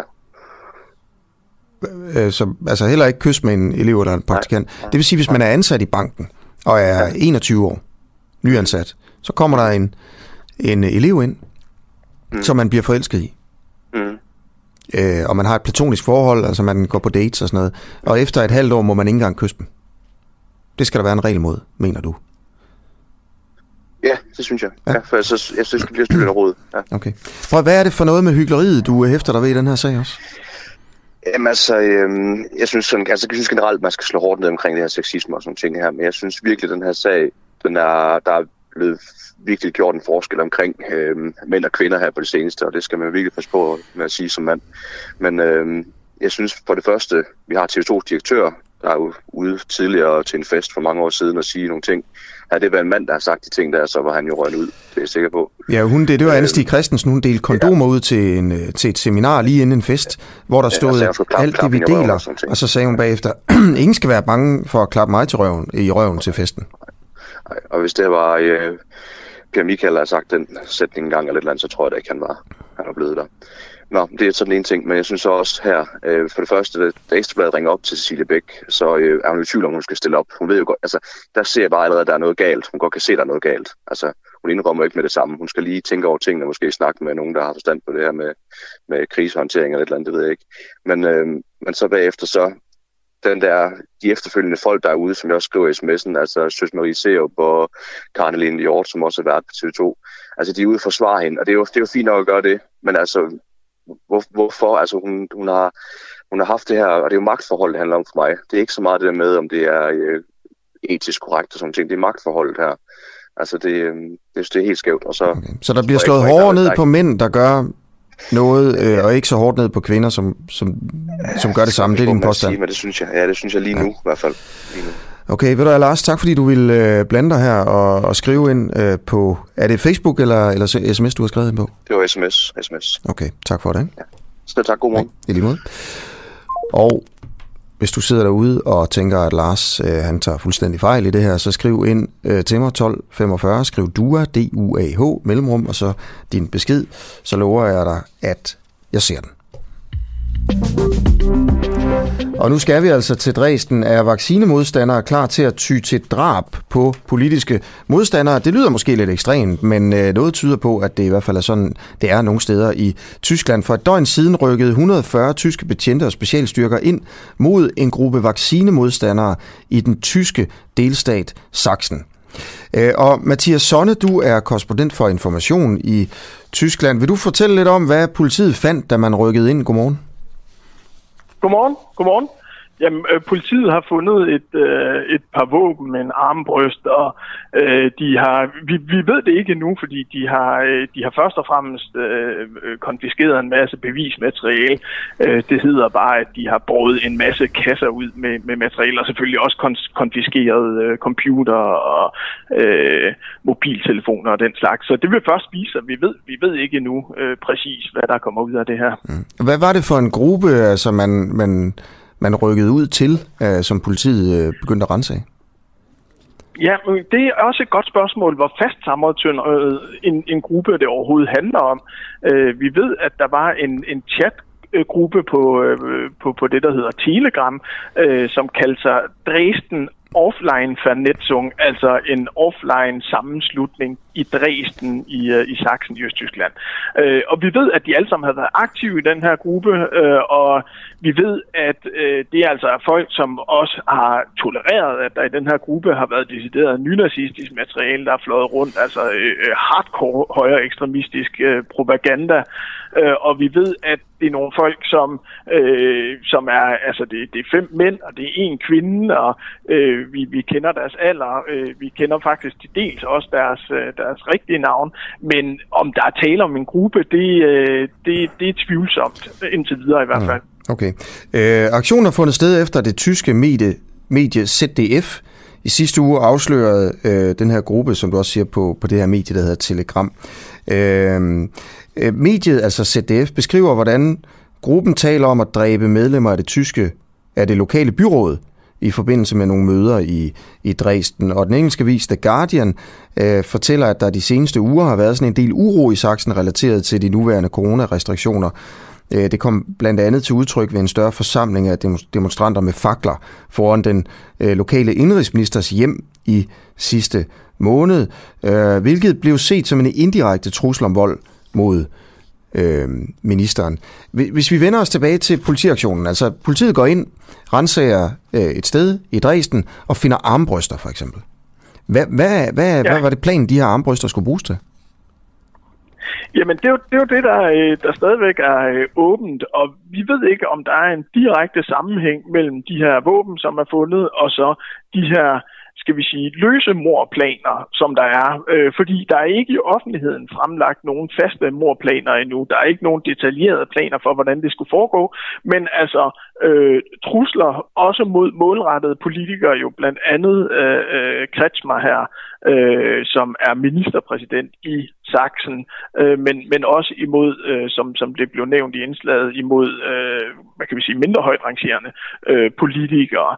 Øh, så vi, vi ved ikke specifikt, hvad der har været planlagt, så derfor er den store debat også, hvad kan man tillade sig i en chatgruppe overhovedet at komme med af øh, skal vi sige, løse trusler, øh, hvad, er, hvad er dækket af, af ja, almindelig øh, talefrihed og ytringsfrihed, og hvad er øh, deciderede trusler, og hvornår taler man om målrettede mordtrusler. Og det ligger faktisk ikke klart endnu, øh, hvor, hvor vi er henne i, øh, i det spektrum. Øh, hvordan kan øh, modstand mod vacciner for eksempel ende i øh, morplaner? Jamen, der skal man jo kigge på blandt andet den her gruppe, der hedder kværdenker, øh, altså tværtænkere kalder de sig, som, som har øh, stærkt øh, højere radikale tråde, øh, og som også øh, i det her tilfælde har overlapninger med dem, der hed Pegida helt tilbage fra 2014, altså en anti-islamisk øh, øh, gruppe. Øh, Simpelthen fordi der på højrefløjen er en, en stærk, og i øvrigt absolut ikke kun på højrefløjen, øh, men også på højrefløjen er der en, øh, er der en stærk modstand mod øh, vaccine, og i særdeleshed vaccinepligt.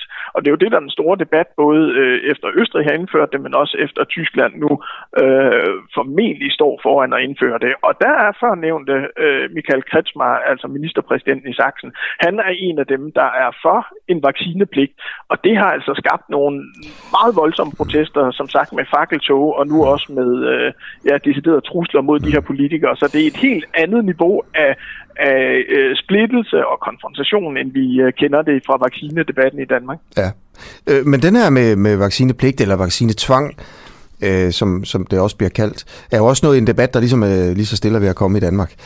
Øh, hvad, hvad er det, man nede i Sachsen mener, at der skal ske med de mennesker, som ikke altså, hvad skal konsekvensen være ved ikke at lade sig vaccinere? Hvordan skal man straffe dem? Ja, det, præcis. Det er jo så den, den næste store debat, og den, den, øh, den startede jo allerede i, i Østrig i det sekund, hvor øh, regeringen indførte en, en vaccinepligt. Nemlig, hvis vi tænker det her til enden, øh, så kan de folk jo modsætte sig øh, med civil ulydighed og betale de bøder, som, øh, som, som det er tænkt, mm. at man i første omgang skal få. Øh, men øh, vi kan jo ikke begynde, hvis vi, hvis vi har en, øh, lad os sige bare 10 eller 15 procent af den tyske og måske lidt højere i Sachsen af befolkningen, som ikke øh, vil lade sig vaccinere, så kan vi ikke begynde at, at kylde dem alle sammen i fængsel.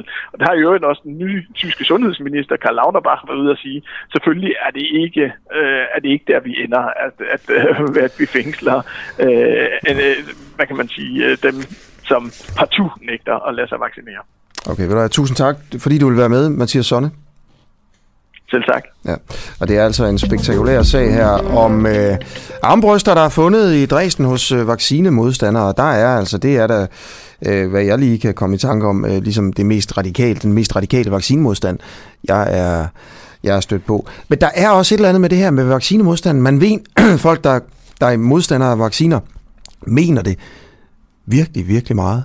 Og jeg siger ikke det, fordi at de vil gå rundt og slå folk ihjel, det har jeg da ikke stødt på i Danmark, men, men at det er noget, man, man går meget, meget op i. Det er ikke bare sådan, man mener, at kontanthjælpen skal ned, lidt ned eller op, eller et eller andet. Altså hvis man mener, at man ikke skal vaccineres, så mener man det 110.000 procent.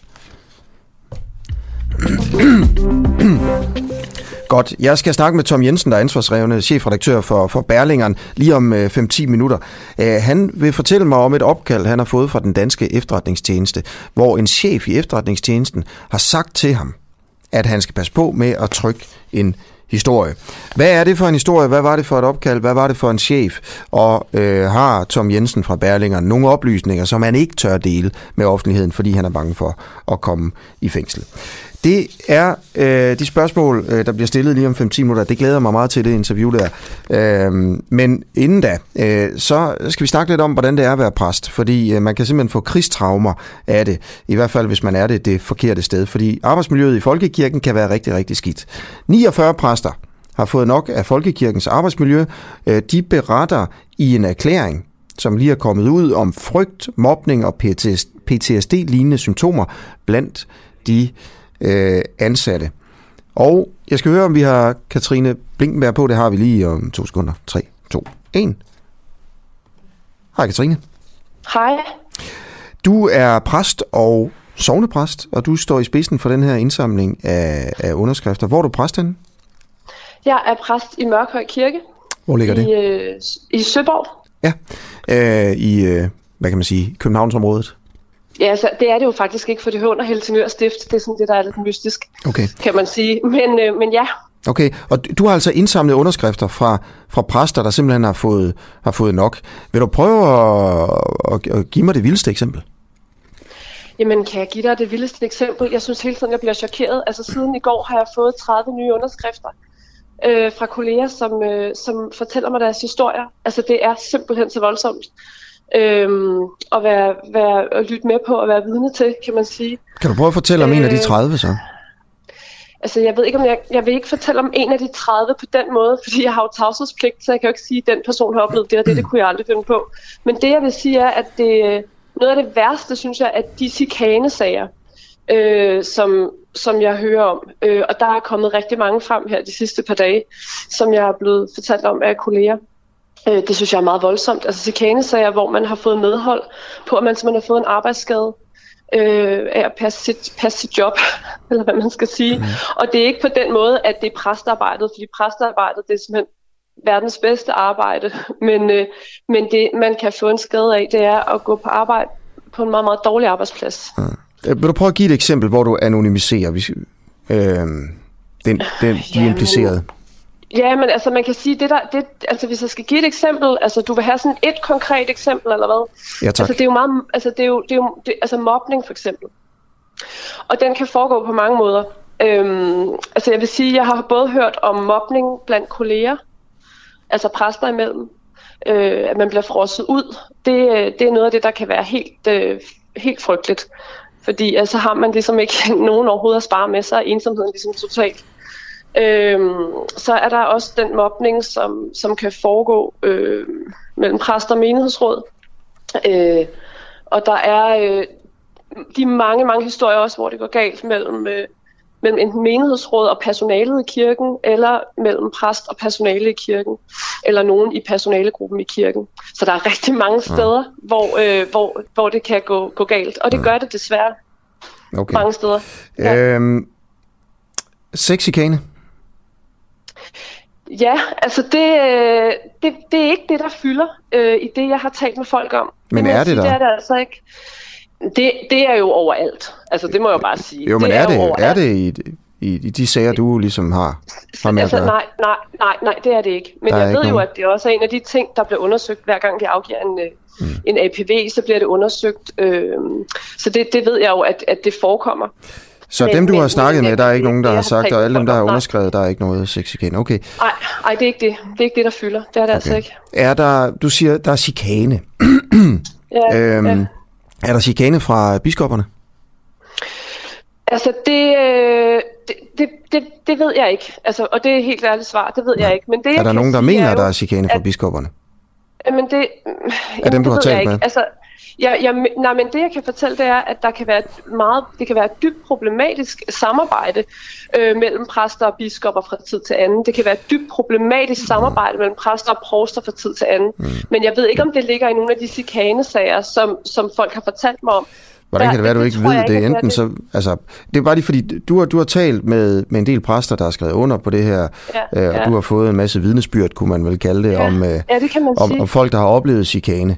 Øh, Ja. er Men- der men det nogen af dem, du har talt med, som Ja. siger, at de har oplevet chikane fra en biskop? Nej, ikke, ikke chikane, det er ikke det ord, de har brugt i forbindelse med biskopperne, men de har oplevet ikke at blive hørt, de har oplevet ikke at blive taget alvorligt, de har oplevet, at, øh, at, øh, at, øh, at tingene kan blive fordrejet, når man har en samtale omkring arbejdsmiljø med sin biskop, eller negligeret. Øh, og det, mm. det ved jeg ikke, om man kan vil kalde chikane, men det er jo dybt problematisk, mm. at de ting forekommer. Okay. Øh, Kan jeg, kan jeg prøve at få dig til at blive mere konkret i forhold til et, et eksempel eller et eller andet? Øh, For det er super svært, Ja. synes jeg her, hvad man skal, Ja. hvad, hvad Ja. jeg skal mene om det her. Er det en, Ja. en stor ting eller en lille ting? Fordi du siger også, at nogle af dem, du har talt med, ligesom siger, at, at det er et problem, at man ikke er blevet hørt. Det er jo selvfølgelig Mm. træls og sådan noget, men der er jo godt nok langt fra det til chikane, altså. Øh, Ja, så, men, ja, men altså, det hvad, er der også. Ja, ja. Du ved, er det her også... Øh, altså, er det et storm i et glas vand? Altså, øh, er, det, er det nogle, for at være helt ærlig, måske lidt nogle brokrøve, Det vil jeg- der, der har Ej, det indvendt vil sig? jeg virkelig ønske. Det vil jeg virkelig ønske. Kan du så prøve at komme med vil et eksempel, så jeg kan forstå det? Ja, det kan jeg godt. Øh, noget af det, der er helt almindeligt, når du går på arbejde i den danske folkekirke, det kan jeg fortælle dig, det er øh, tonen, der kan være ret voldsom. Altså, øh, det jeg hører aller, allermest, det er, at folk bliver råbt af, når man går på arbejde. At du kan blive kaldt øh, de frygteligste ting. Hvad? Altså, øh, at man for eksempel til et møde sidder, og så er der en, der råber, øh, nu skal du kraftedeme med holde din kæft, din fede møgkælling. Til en præst, eller? Det, ja, for eksempel, eller Ja. til et menighedsrådsmedlem. Okay. Er der er præster, der har råbt det? Om der er præster, der har råbt det? Ja. Altså, det, det ved jeg ikke, om der er nogen præster, der har råbt. Men det, der, er sikkert også, altså, der er sikkert også præster, som taler grimt. Hvem råber så de ikke, ting? Jamen, det kan være... Altså, det jeg har hørt, og det har jo også været fremme i, i pressen i øvrigt jo, det er menighedsrådsmedlemmer til et eksempel. Ja, Okay. det har jeg, det har jeg kendskab til foregår Ja. på forskellige og så, arbejdspladser. til, og så råber ja. man det til en præst, for eksempel. Til et andet, til, for eksempel til en præst eller til et andet menighedsrådsmedlem. Luk røven din... Fed møgkælling, for eksempel. Tusind tak, fordi du var med, Katrine Blinkenberg. Øh, Du er sovne- og feltpræst på Sjælland, og altså præst i Mørkhøj Kirke ved Søborg, ja. som ligger under Ja. Helsingør Stift. Det er jo vigtigt. Og tusind tak, fordi I tager det op. Det betyder så meget for alle ansatte og menighedsråd i Folkekirken. Tusind tak. Det var, øh, det var så let.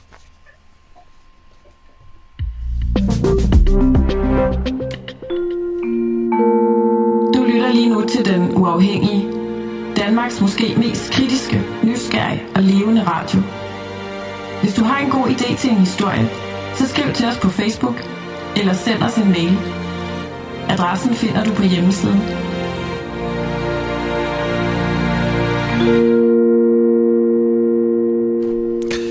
Godt. Øh, klokken er 8 minutter over 8. Lige om lidt taler jeg med Tom Jensen fra, fra Berlingeren. Men inden da et par nyheder om, øh, som man ligesom også bliver opdateret lidt her.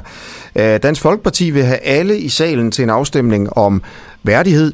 Dansk Folkeparti har ophævet den her clearingsaftale, så alle i Folketinget skal komme ind og stemme om Støjbær på tirsdag. Altså skal Støjbær stadigvæk sidde i Folketinget. Øh, Dansk Folkeparti har sagt det til Folketingets administration, at sådan øh, skal det skal det være. Øh, og det betyder åbenbart, at alle skal komme frem ligesom at afgive deres stemme, og det er jo sådan, at man kan se, hvem stemmer for, og hvem stemmer imod. Øh, og det er jo en interessant afstemning. Øh, jeg så, at øh, enhedslistens øh, Rosa Lund har været i deadline i, i går, og også sagde sådan, det er ikke sådan lige til for hende, fordi det er jo vælgerne, som hun siger, der i sidste ende skal afgøre, om Støjberg skal sidde der eller ej. Så derfor synes hun også, det er vanskeligt det her med, at, at det skal være hende og de andre folketingsmedlemmer, der lige pludselig skal stemme Støjberg ud af Folketinget. Øh, der er åbenbart også kun, siger Rosa Lund i, i, i, øh, i deadline, og jeg kan altså ikke verificere det. Men to lande, hvor det er sådan i EU, Danmark og Belgien, øh, ellers så har man ikke andre steder, hvor et flertal af folketingsmedlemmer kan rotte sig sammen og, og smide en, et andet medlem ud, fordi man finder det andet medlem uværdig. Altså man, man bryder sig ikke om øh, det andet medlems øh, moral som, som det jo er her med, med Støjbær. Øhm, men, og det er, jo, det er jo det, som, øh, hvor Dansk Folkeparti gerne vil have, at alle ligesom kommer ind og bekender kulør. Øh, det er væsentligt for os, at man er på pladserne i Folketingssalen, at man kigger øh, hinanden, øh, og ikke mindst Inger Støjberg i øjnene, når man siger, hvad man mener. Øh, det siger, øh, skal jeg se, hvem der siger det, det er Pia Kærsgaard øh, Øh, fra Dansk Folkeparti, der siger det. Og hun fortsætter i stedet øh, for, at man kan sidde og følge afstemningen op fra sit kontor på et tv. Øh, det synes jeg ikke er ordentligt, simpelthen. Og derfor har vi bedt om at få ophævet clearingsaftalerne. En anden nyhed. Øh, Danmark sender udviklingskroner til Kosovo. Kontakten til Kosovo, den skal styrkes, og Danmark vil øge sit engagement. Det skriver Udenrigsministeriet. Danmark vil øh, øh, have mere en politisk dialog, øh, man vil have en større tilstedeværelse og økonomisk bistand til blandt andet den grønne udvikling. Øh, og det kommer altså her, og det skal man lige forstå, dagen efter en ny aftale om, at Kriminalforsorgen øh, vil lege 300 fængselspladser i landet. Og kom ikke her og fortæl mig, at det her ikke hænger sammen. Øh, man har jo lavet en aftale med Kosovo om, at man sender nogle danske fanger til Kosovo, og så samtidig så siger man, så får en masse udviklingsbistand. Ikke? Øh, og Øh, Øh, det er jo øh, en helt ny måde at bruge øh, udviklingsbistand på, øh, fordi øh, jeg tror mange går rundt og, og tror, at udviklingsbistand det, det bliver givet øh, til fattige mennesker og flygtninge, sådan at man kan få flygtninge øh, et sikkert sted hen og fattige mennesker ud af fattigdom. Nu øh, bliver udviklingsbistand øh, givet som, øh, som pant øh, til at lande en politisk aftale om, øh, om fængsler øh, og bliver givet til et land, hvor jeg tænker, okay, det er sikkert ikke særlig nødvendigvis alt, alt er godt i Kosovo, men det er da ikke så slemt som et eller andet sted i Afrika. Altså, er, er pengene godt brugt på, på den her måde? Det drejer sig om 45 millioner kroner, men det er, også, altså det er jo selvfølgelig også en del, vildt meget er det ikke, men, men principielt øh, er det jo også et skred i forhold til dansk øh, udviklingspolitik. Det er bare min analyse her. Øh, men, men nyheden er altså som, som den Ja. Øh, en øh, rapport, og det bliver den sidste kort nyhed herfra. Øh, rekordmange journalister sidder fængslet globalt. 488 journalister sidder i øjeblikket fængslet over hele verden for at passe deres arbejde. Det er det højeste tal siden journalister uden grænser begyndte at tælle for mere end 25 år. Siden modsat er antallet af dræbte journalister i år. Det er, det er, der er antallet 46. Det er så det laveste antal siden 1995. Og organisationen forklarer det med, øh, at der er flere konflikter i Mellemøsten det seneste, øh, øh det seneste år. Øh, de de har også stabiliseret sig en, en lille smule, mener man. Og det betyder altså, at der er færre journalister, som er rejst til den her region. De fleste journalister er blevet dræbt i Mexico og i Afghanistan. Derefter kommer Yemen og Indien. Godt. Berlinske chefredaktør og flere andre mediechefer er blevet truet med fængsel, hvis altså de her mediechefer beslutter sig for at trykke særlige historier og dække visse sager. Meget interessant her. Tom Jensen, du er ansvarshævende chefredaktør på, øh, på Berlinger. Undskyld, Tom Jensen er på lige om lidt. Jeg har en anden kilde på. Hæng lige på. Hvem er med på telefonen nu? Det er Karsten. Hej Karsten. Goddag. Hej. Øh, kan det passe, du har skrevet ind om Støjberg? Nej. Okay, så skal jeg, jeg lige se. om... Nej, om, øh, om øh, Cecilie Bæk. Ja, omkring Perfekt. det der med at have et forhold til nogen på sin arbejdsplads. Det er super godt. Øh, hvor ringer du fra? Og Jeg ringer op hvad, til Lykke i dag. lykken? Ja, Og hvad laver du til daglig? jeg arbejder med øh, IT. Okay. Øh, vi har jo, øh, grund til, at vi snakker om det her her til morgen, det er fordi, at øh, Cecilie Becker på forsiden af Ekstrabladet, hun har knaldet med en fotoelev, øh, og øh, er det en sag? Er MeToo gået over gevind, eller er det godt, at sådan noget her kommer frem? Øh, og skal man have en regel om, at sådan en som Cecilie Bæk ikke må have sex med praktikanter? Hvad, hvad er din reaktion på den sag? Øhm, altså, jeg synes, det er noget råd. altså, jeg, jeg synes, det er noget råd overhovedet at begynde at, at tænke på at have et forhold til nogen på sin arbejdsplads. Fordi altså, der kan hurtigt komme et eller andet. Altså, der kan opstå nogle gnidninger, og, og nogen kan sidde og føle, at øh, øh, nogen får særbehandling. Fordi man måske sidder i en position, hvor man kan trække i nogle tråde. Øh, Jeg synes, det er noget råd. Mm. Øh, og jeg synes, det med TV2, jeg, jeg ved ikke, hvad jeg skal sige om den opførsel, der har været på den station og mange andre steder, men det er i hvert fald ikke en opførsel, jeg kunne finde på at være som mand. Ja, jeg, jeg synes, det er helt uden pli øh, på mange punkter. Der er ikke nogen, der er gået helt galt. Øh, at hun så gør det, det synes jeg også, det er, det er sgu noget mærkeligt noget.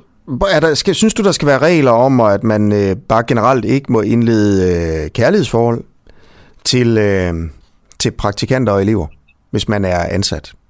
Jeg, jeg snakker ikke om chefer her, fordi det var Cecilie Bæk Jeg jo ikke. bare sådan generelt, ikke? Jeg, jeg, jeg, jeg, jeg kan tage for mit eget vedkommende. Jeg har haft lidt sådan ind på livet, hvor at jeg øh, havde et forhold til en, og det, jeg havde det sgu ikke ret godt med det, men det stoppede jo så også igen. Øh, fordi at vedkommende vidste godt, at hvis øh, hun skulle have et eller andet igennem på noget, nu sidder jeg med noget teknisk support og noget support af brugerne og sådan noget, jamen altså, jeg forklarer jo med det samme, jamen der blev ikke givet noget særbehandling. Øhm, og det er der måske nogen, der kan forvente et eller andet sted, når man har et forhold til en eller anden, der sidder med nogle, med nogle ting, som måske kan give dem en fordel. Var du chef? Nej, jeg var ikke chef. Men du havde en eller anden form for magt over hendes arbejds... Øh, Jeg kan jo stadigvæk trække i nogle tråde og få gjort tingene hurtigere, hvis jeg vil. Hvor jeg gammel, har- hvor gammel var hun, og hvor gammel var du? Jamen, øh, 50. Øh, vi- hvor gammel var hun? Hun var 52. Okay. Øh, Var det forkert så? Altså, du er ikke hendes chef, I er på samme alder. I mødes bare på arbejdspladsen. men, men, øh, men, men stadigvæk, øh, hun kunne måske godt forvente, at jeg kunne gøre nogle ting hurtigere for hende, hvis hun havde et problem med noget. Og, og det er ikke noget råd, fordi så- jeg, jeg, jeg forfordeler ikke nogen. Øh, jeg Det er det ikke også for puritansk en lille smule? Altså, vi møder jo hinanden på arbejdspladser. Jo, det Øh, kan vi kan lave fandme ikke andet end at passe børn og gå på arbejde efterhånden. Og så er det bare så lidt, hvis man også ligesom skal have lidt eventyr i livet, og lidt kærlighed og lidt forelskelse og sådan Jo, noget. så må man sgu, øh, så må man sgu ud og finde det ude, uden for arbejdspladsen. Det har vi ikke tid til. Jamen, så må man sgu lade være. Altså, nej, jeg synes, det er noget råd. Okay. Det synes jeg, det er. Og Øh, så, kommer vi, så går vi på pension, og så dør vi. Ja, men jeg tror faktisk også, at mit firma har en, en... Jeg tror faktisk, de har en regel om det her, at man, øh, at man ikke skal have det. Fordi at der har været... Som jeg siger, at der kan opstå nogle, der kan opstå nogle uheldige ting undervejs. Ny undersøgelse fra politikken. Vi møder oftest kærligheden på arbejdet. Arbejdspladsen er det sted, hvor vi oftest scorer vores partner. Ja. ja. Så med dine regler, med dine regler, ikke? så er der mindre kærlighed i, i verden. Ja. Ja. Men... Altså, sådan er min holdning bare til det. Jeg, jeg, holder, jeg holder tingene adskilt. Øhm, det gør jeg. Okay. Jamen, øh, tak fordi, at du vil øh, blande dig her. Jeg synes, jeg bliver mere og mere i tvivl om, hvad fanden man skal gøre her, fordi øh, hvilke regler skal man egentlig lave? Altså, øh, nu er det jo så TV2, det foregår på, men som du også siger her, ikke, så er det jo alle vejen. Altså, man kunne diskutere det her. Ja.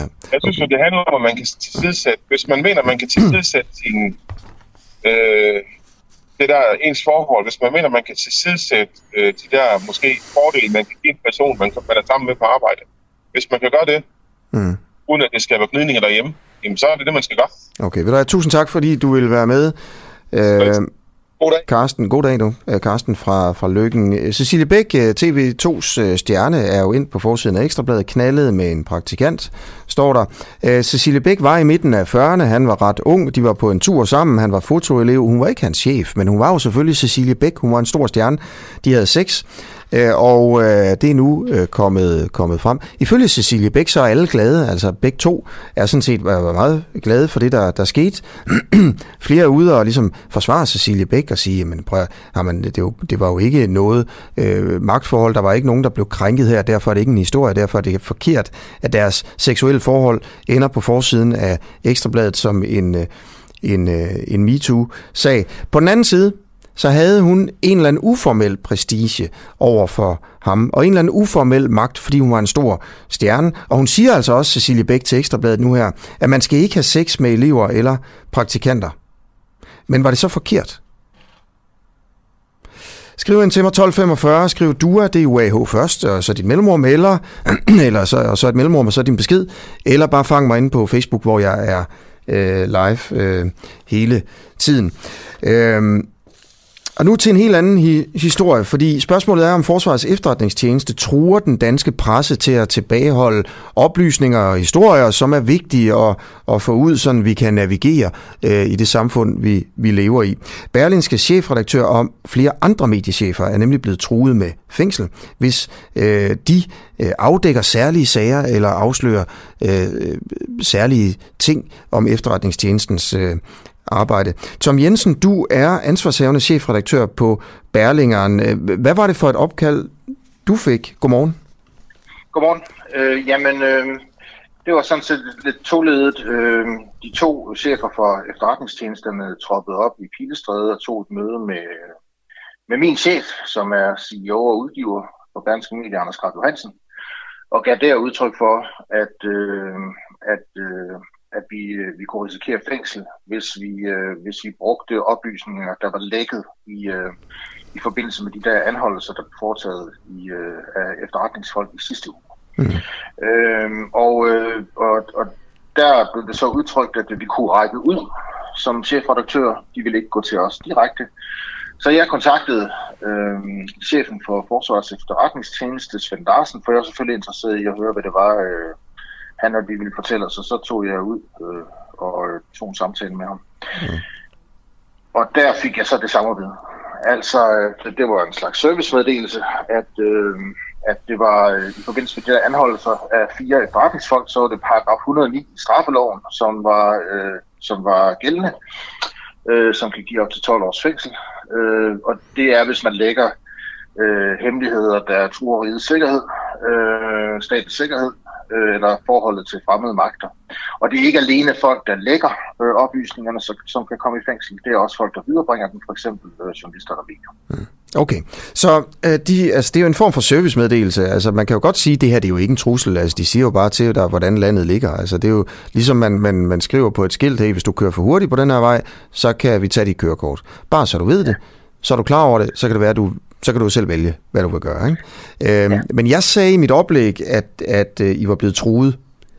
Mm. Hvordan opfatter du det som en servicemeddelelse eller som en trussel? Jeg opfatter det i hvert fald som en advarsel.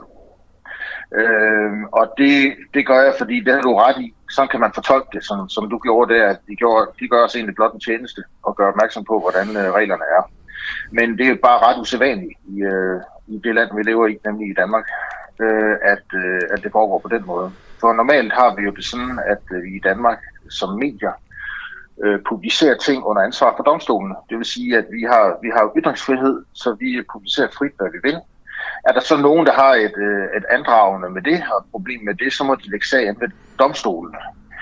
Øh, og det har vi jo faktisk prøvet på Berneske.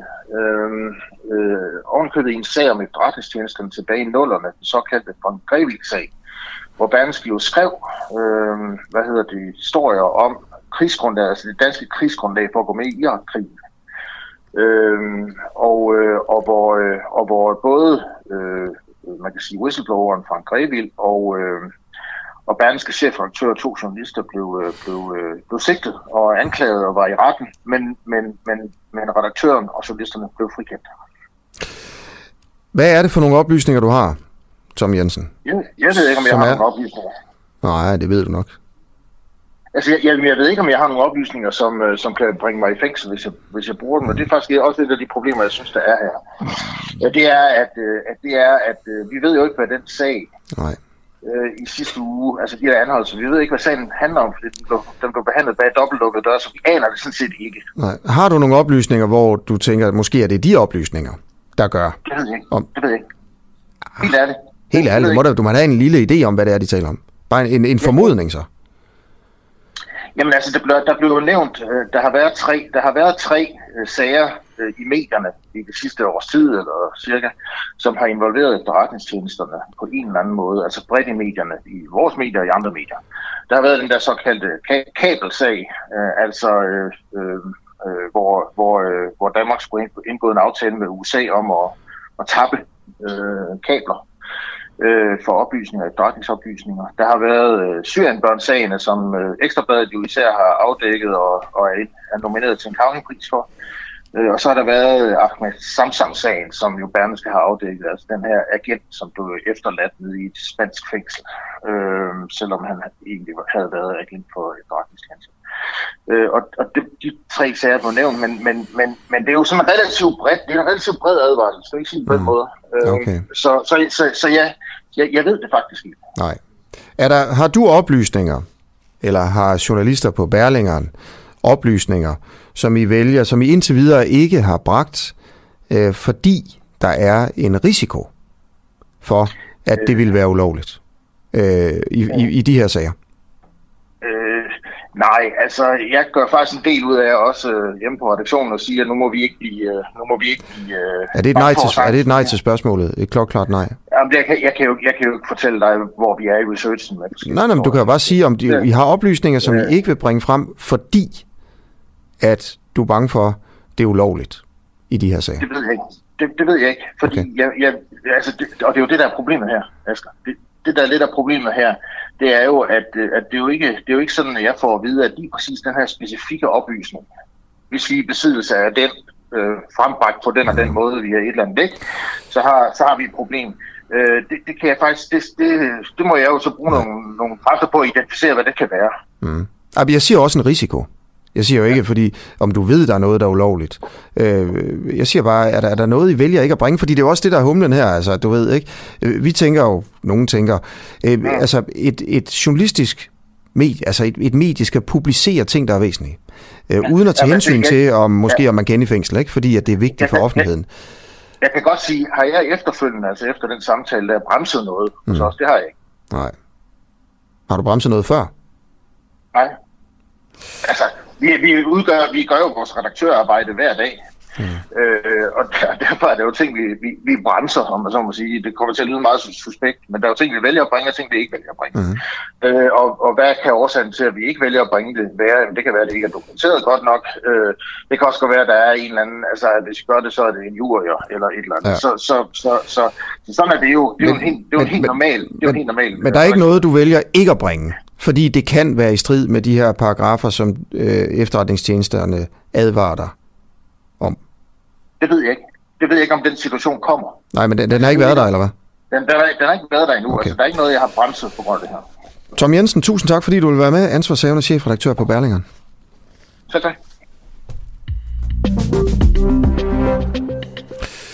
Godt. Øh, jeg vil lige sige til dig, der lytter med, øh, at øh, hvis du gerne vil give en lidt anderledes julegave i år, det her det er jo, at jeg kan lige trykke den her på, fordi det her det er en, en lille form for reklame for os selv.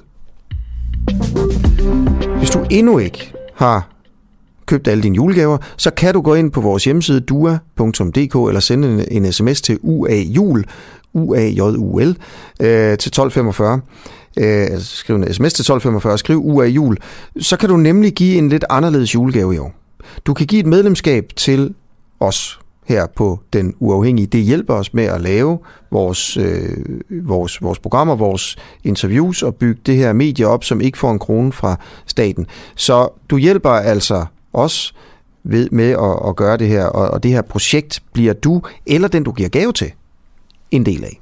Fordi man bliver en del af den uafhængige, når man er medlem. Man kommer til at få magt over journalistikken.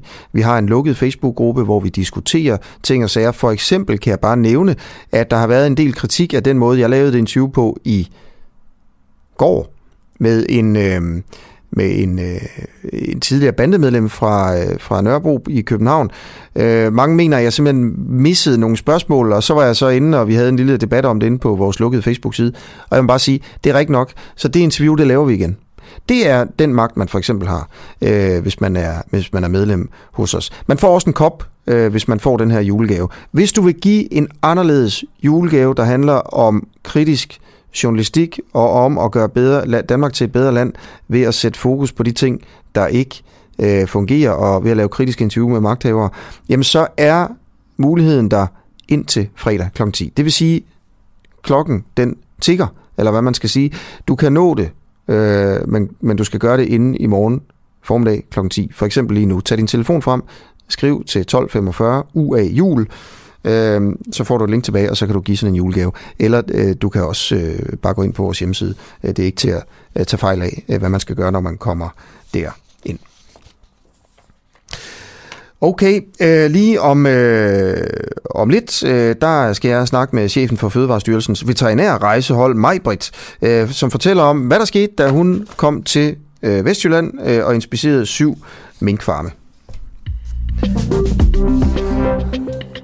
Men inden da, så siger jeg godmorgen til Liselotte Blikst, øh, som er sundhedsordfører for Dansk Folkeparti, dropper øh, folk at blive coronatestet på grund af, at der er så lange telefonkøer. Og er det en skandale, det her med de her øh, tele- telefonkøer, øh, som jo simpelthen altså, øh, er, er, kan være flere timer lange? Du har ringet til Styrelsen for Patientsikkerhed. For English, press zero. Skal du alene have henvist? Og det er jo altså sådan, det, det lyder her. Liselotte Blix, du er sundhedsordfører for, for Dansk Folkeparti. Mener du, at øh, regeringen har handlet for sent i forhold til at få en ordentlig smitteopsporing?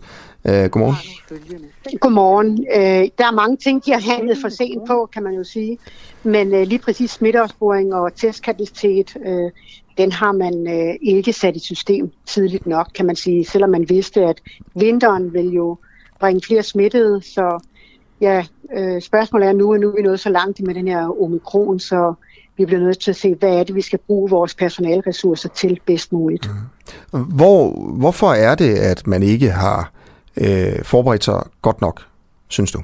Altså, hvad, hvad er din vurdering af? Du er jo lidt inde i maskinrummet, Blikst, øh, så det er vi andre ikke rigtig her. Altså, øh, vi kan se, at der er timelang ventetider. Alle kan blive enige om, det er ikke godt nok. Øh. Det er netop ikke godt nok. Jamen allerede i september var kommissionen jo ude med nogle anbefalinger om, at man allerede der skulle lægge en plan for, hvordan man øh, sikrede, at øh, der var kapacitet nok, når smitten øh, blev mere udbredt her til vinter og sådan noget. Og det har jo så sandelig vist sig, at det gør den med en ny variant. Mm. Øh, så allerede dengang skulle man jo have taget øh, sigte efter det. Øh, så, så når vi står i den her situation, så er det som om, at man bliver ved med at asfaltere, mens man går på vejen. Ikke? Så du siger, at der, der var nogle anbefalinger fra, øh, fra eksperterne i efteråret, øh, som ja, regeringen ikke har fulgt? Ja, altså der kom man med en række anbefalinger til, hvordan man kunne gå ud og også varsle folk øh, på forskellige måder, i stedet for at vente med, at man kommer med restriktioner. Øh, når man så gik ind og lavede ændringer på, øh, hvor lang tid et, øh, øh, immuniteten holdt. Det gjorde man samtidig med, at man også sagde, at øh, nu skulle du have coronapas, øh, når du kom på arbejde. Øh, så gjorde man jo det, at man lavede flaskehalsen utrolig smal. Hmm. Øh, det synes jeg da heller ikke er over, overvejet grundigt nok. Eller også er det, så er det jo for at sige, jamen du skal vaccineres, ikke? Altså. Hmm. Jeg talte med, øhm, øh, med, med formanden for Lungeforeningen, øh, lige for, for, for en halv time siden, øh, som sagde, at der skal flere restriktioner til nu. I forhold, altså også flere end dem, der allerede er, er vedtaget, fordi han, øh, han frygter faktisk det, der kan ske mellem jul og nytår. Øh, han frygter, at hospitalerne bliver øh, overbelastet. Ikke? Og han siger, at risikoen er slag tasken 50 procent.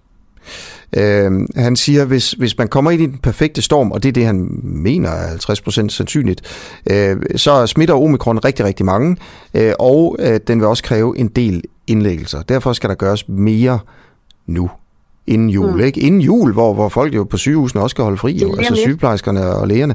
Øhm, jeg snakkede i går med en, øh, en epidemi- epidemiolog, det er et svært ord, men han øh, stod for at lave matematiske modeller om, hvordan omikron vil udvikle sig. Og ifølge hans modeller, så kommer der 30 til 40, nej 30 til 50.000 nye smittede ja. hver dag mellem jul og nytår. og flere hundrede indlæggelser hver dag. Ja, det vil eksplodere simpelthen. Hvordan sørger vi for nu, eller hvordan sørger I politikere for nu, at det ikke kommer til at ske? Jamen, jeg mener jo ikke, at løsningen er, at vi lukker hele landet ned, og vi ikke må se hinanden. Det har vi jo snart levet med i rigtig lang tid. Øh, og det gør jo bare, at øh, mange af dem, der alligevel gerne vil se hinanden, de holder jo ikke de her restriktioner. Jeg har jo helt sagt, kom med nogle anbefalinger til, hvordan det er bedst at gøre.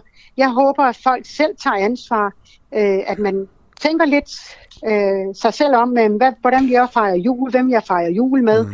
øh, undgår at tage nogle af de steder hen, hvor man ved, smitten kan ja, være Men nu er du jo politiker, Ja. øh, og du laver, du laver lovene, og du bakker op om sådan nedlukningstiltag, mm. eller du bakker ikke op om det. Ja. Vil du, så lad mig spørge på en anden måde. Vil du gøre noget anderledes? Mener du, der skal gøres noget anderledes fra politisk side? Udover opfordringer, og at altså, øh, folk skal Nej. opføre sig ordentligt? Altså, jeg mener ikke, at vi skal begynde at indføre flere restriktioner her lige op til jul og nytår. Mm. Jeg mener, at man skal gå ud og øh, informere meget bedre og anbefale nogle ting. Altså, jeg var inviteret til TV2, øh, der holdt et stort arrangement i går med 600 mennesker. Det meldte jeg der afbud til, for jeg tænkte, ah, jeg har sgu ikke lige lyst til i Københavnsområdet, hvor der er meget smitte. Jeg vil godt være sund og resten, og nu jeg snart endelig får øh, juleferie og kan holde juleferie med børnebørn og min gamle mor, som måske ikke kan tåle at få en omikron. Mm.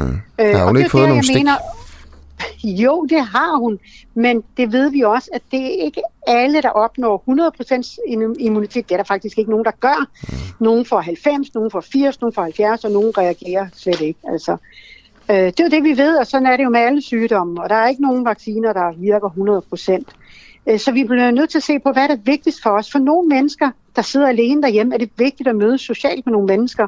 Og der synes jeg, kommer vi med nogle restriktioner, så rammer vi nogle mennesker hårdere ved, at de så ikke kan komme ud og se nogle mennesker.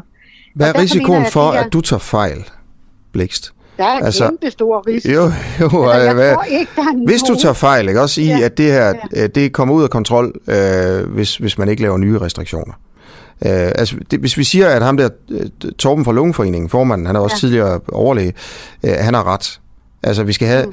vi, hvis vi ikke gør noget nyt, så løber det løbsk mellem jul og nytår, ikke? For Øh, uanset hvad vi gør, så løber det løbsk.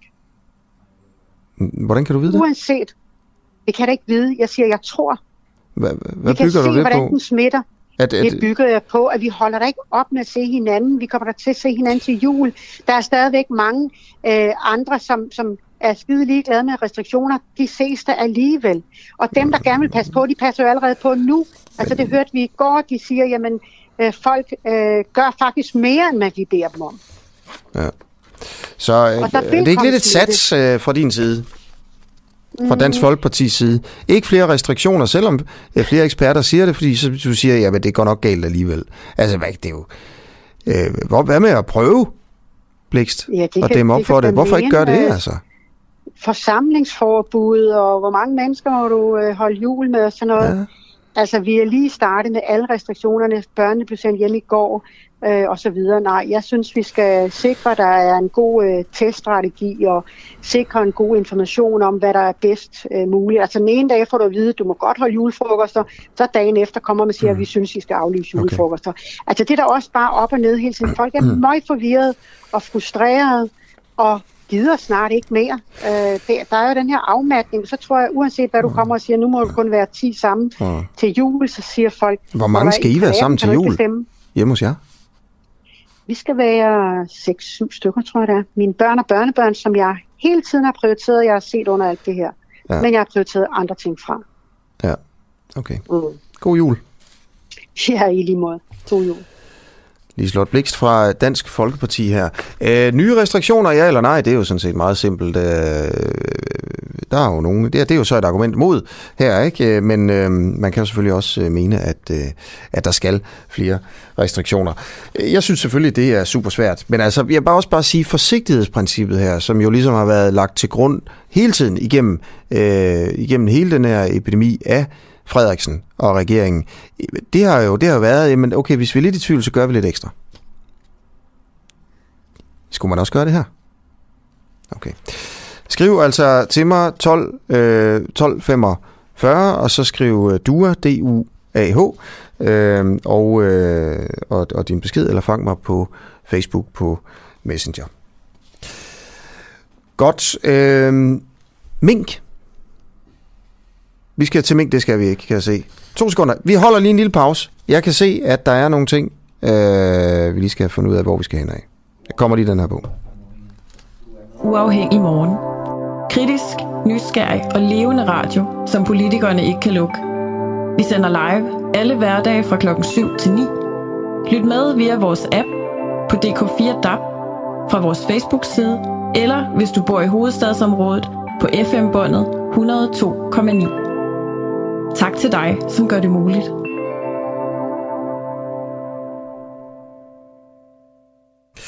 Ja, men mig, Britt Birkmose, du er chef for Fødevarestyrelsens veterinære rejsehold. Øh, godmorgen og velkommen til øh, en uafhængig morgen. Godmorgen. Godmorgen. Øh, hvad var det, der skete, øh, da du var ude og besøge syv minkfarme i, øh, i, øh, i Vestjylland? Jamen, øh, allerførst så skal jeg måske lige sige, at, øh, at det var ikke mig, øh, der forestod de her syv kontroller øh, med nogle af mine medarbejdere. Øh, og det, der skete, det var jo, at vi havde øh, fået en øh, anonym anmeldelse om, at øh, der måske var levende mink på en minkfarm i Vestjylland.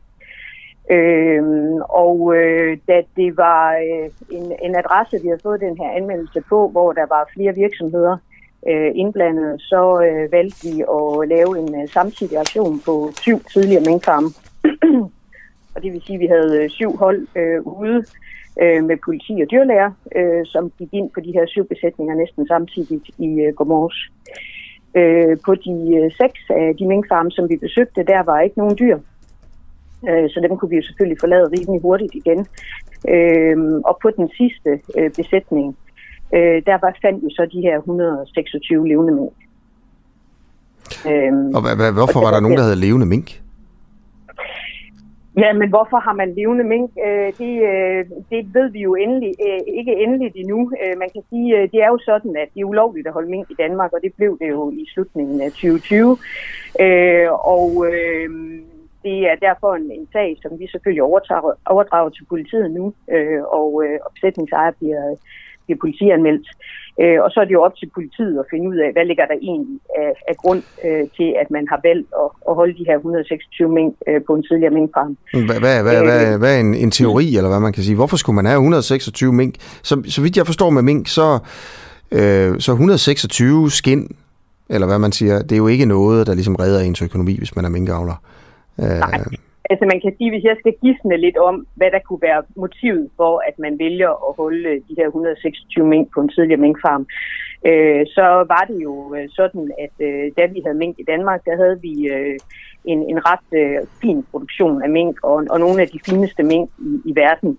Øh, og, og sådan et, øh, et avlsarbejde, som ligger forud for at få så fine mink, øh, det er svært at genskabe igen. Øh, så hvis man har et ønske om øh, at skulle holde mink igen, øh, hvilket der jo helt sikkert er nogle minkavlere i Danmark, der har, så, øh, så kan man jo gemme nogle af de her meget gode gener og de gode øh, avlsmaterialer, man har lavet ved at, at beholde de her 126 mink. Okay. Øhm, hvorfor var det, I lige dukket op til lige præcis den her minkfarm? Jamen, øh, de her syv minkfarme, som, som jeg lige nævnte, øh, mm. var, var minkfarme, som var ejet af et par virksomheder. Øh, og øh, vi fik øh, for, øh, hvad er det, øh, en god uges tid siden, øh, den her anmeldelse ind om, at, øh, at der skulle være levende mink øh, på en adresse mm. i Vestjylland. Hvem havde anmeldt det? Øh, det er der en anonym, der har, øh, som, som vi ikke har navnet på øh, i Fødevarestyrelsen. Og, øh, og det er jo sådan, at hvis det er sådan, at man som borger i Danmark øh, finder ud af, at der foregår et eller andet ulovligt, så har man mulighed for at gå ind på vores kontaktformular ind på vores hjemmeside mm. øh, og lave sådan en anmeldelse. Man kan selvfølgelig også ringe ind øh, fra et øh, skjult telefonnummer, eller hvad man nu har, har mulighed Jeg skal lige forstå, altså der er en person, der anonymt siger, at der er vist nogle levende mink et sted i Vestjylland, og så rykker I ud med flere politibetjente og flere inden fra øh, Fødevarestyrelsen, Fødevarestyrelsens veterinære rejsehold, på grund af en enkelt anonym, der skriver, at der er vist nogle mink et sted på, på, en, på en minkfarm. Ja. Er det altså, den eneste det, baggrund, der er til at rykke så hårdt ja. ud? øhm, det, er, det er sådan, at når vi får den her anonyme anmeldelse ind, så, øh, så øh, læser vi den selvfølgelig grundigt igennem og kvalificerer den. synes vi ikke, at, øh, at det er, øh, der er noget, der kunne have noget på sig, så er det klart, så reagerer vi ikke på det. Men i det her tilfælde øh, synes vi godt, at, øh, at der kunne være noget om, øh, om den anonyme anmeldelse, der kom ind. Hvad var Øh, det, der var gjorde, at I valgte at rykke ud så, så massivt, som I gjorde? Jamen det, det var jo, som, jamen, som jeg også sagde før, øh, netop det her med, at den gik på en adresse, hvor der havde været øh, to virksomheder, øh, dengang at man havde minkproduktion, og de to virksomheder havde til sammen de her syv øh, besætninger. Øh, så for ligesom at, at dække os ind, så, øh, så valgte vi simpelthen at, øh, at gå ud på de her syv besætninger. Okay. Og så skal jeg måske lige sige, at når vi får en anmeldelse ind, så er det sådan, at vi faktisk ikke bare selv kan gå ud og, og rykke ind på en minkfarm, men er nødt til at skal have politiet med. Og derfor havde vi selvfølgelig oversendt den her anmeldelse til politiet, som jo også havde kigget på den øh, og lavet noget efterforskning. Og på baggrund af det var det så, vi valgte at sætte ind på de her syv besætninger samtidig. Okay. Tusind tak, fordi du vil være med til at fortælle lidt om øh, aktionen øh, i, i Vestjylland, som altså resulterede i, øh, i, at I fandt øh, de her 126 levende mink. Er de døde, eller er de levende nu? De er døde nu, de her 126 mænd. Og hvordan, hvor ligger de henne? De er kørt til destruktion på en destruktionsvirksomhed, og øh, vi har sendt prøver ind øh, til undersøgelse for coronavirus Mm. øh, fra en, et, en øh, andel af de her mængder. Maj-Britt Birkmose, chef for Fødevarestyrelsens veterinær rejsehold. Godt. Øh, ja, altså øh, øh, Cecilie Bæk, TV2's stjernevært, er på forsiden af politikken. Hun knaldede med en praktikant. Øh, er MeToo gået over gevind, og sådan nogle sager skal frem. Der var ikke, hun var ikke chef for nogen, så vidt vi ved, var der ikke nogen, der øh, led overlast her. Altså, ingen har jo talt med fotoeleven.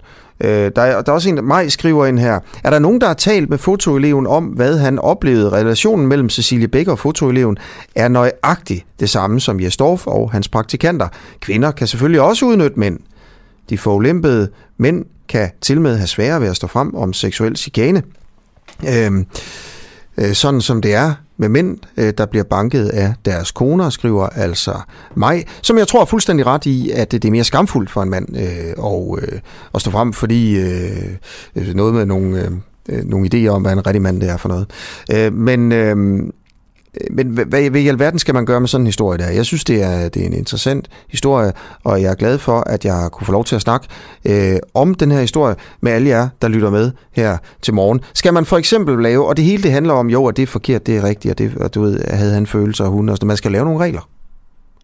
Der skal være regler her. Må Cecilie Bæk have lov til at have sex med en fotoelev? Må en bankmand have lov til at have sex med en bankelev?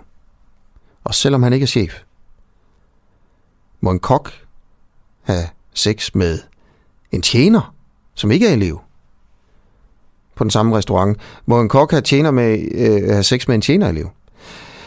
Vi skal have lavet regler her i det her samfund. Der har jo ikke været regler for, hvordan vi skal opføre os på arbejdspladserne. Øh, og derfor er, øh, der har jo været nogle regler, men måske har der ikke været nok regler. Øh, og det er jo fordi, det er super duper svært at lave de her regler. Må man have sex med en anden på en arbejdsplads?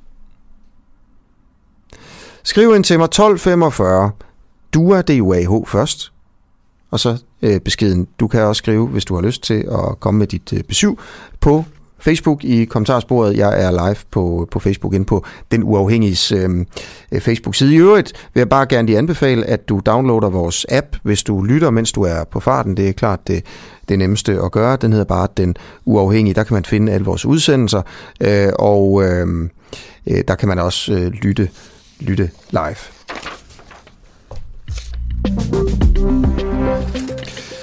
Prøver Danmarks Statistik at tvinge øh, private oplysninger ud af folk på en øh, forkert måde? Det er historien nu. Vi har fået tip ind i vores redaktionslokale.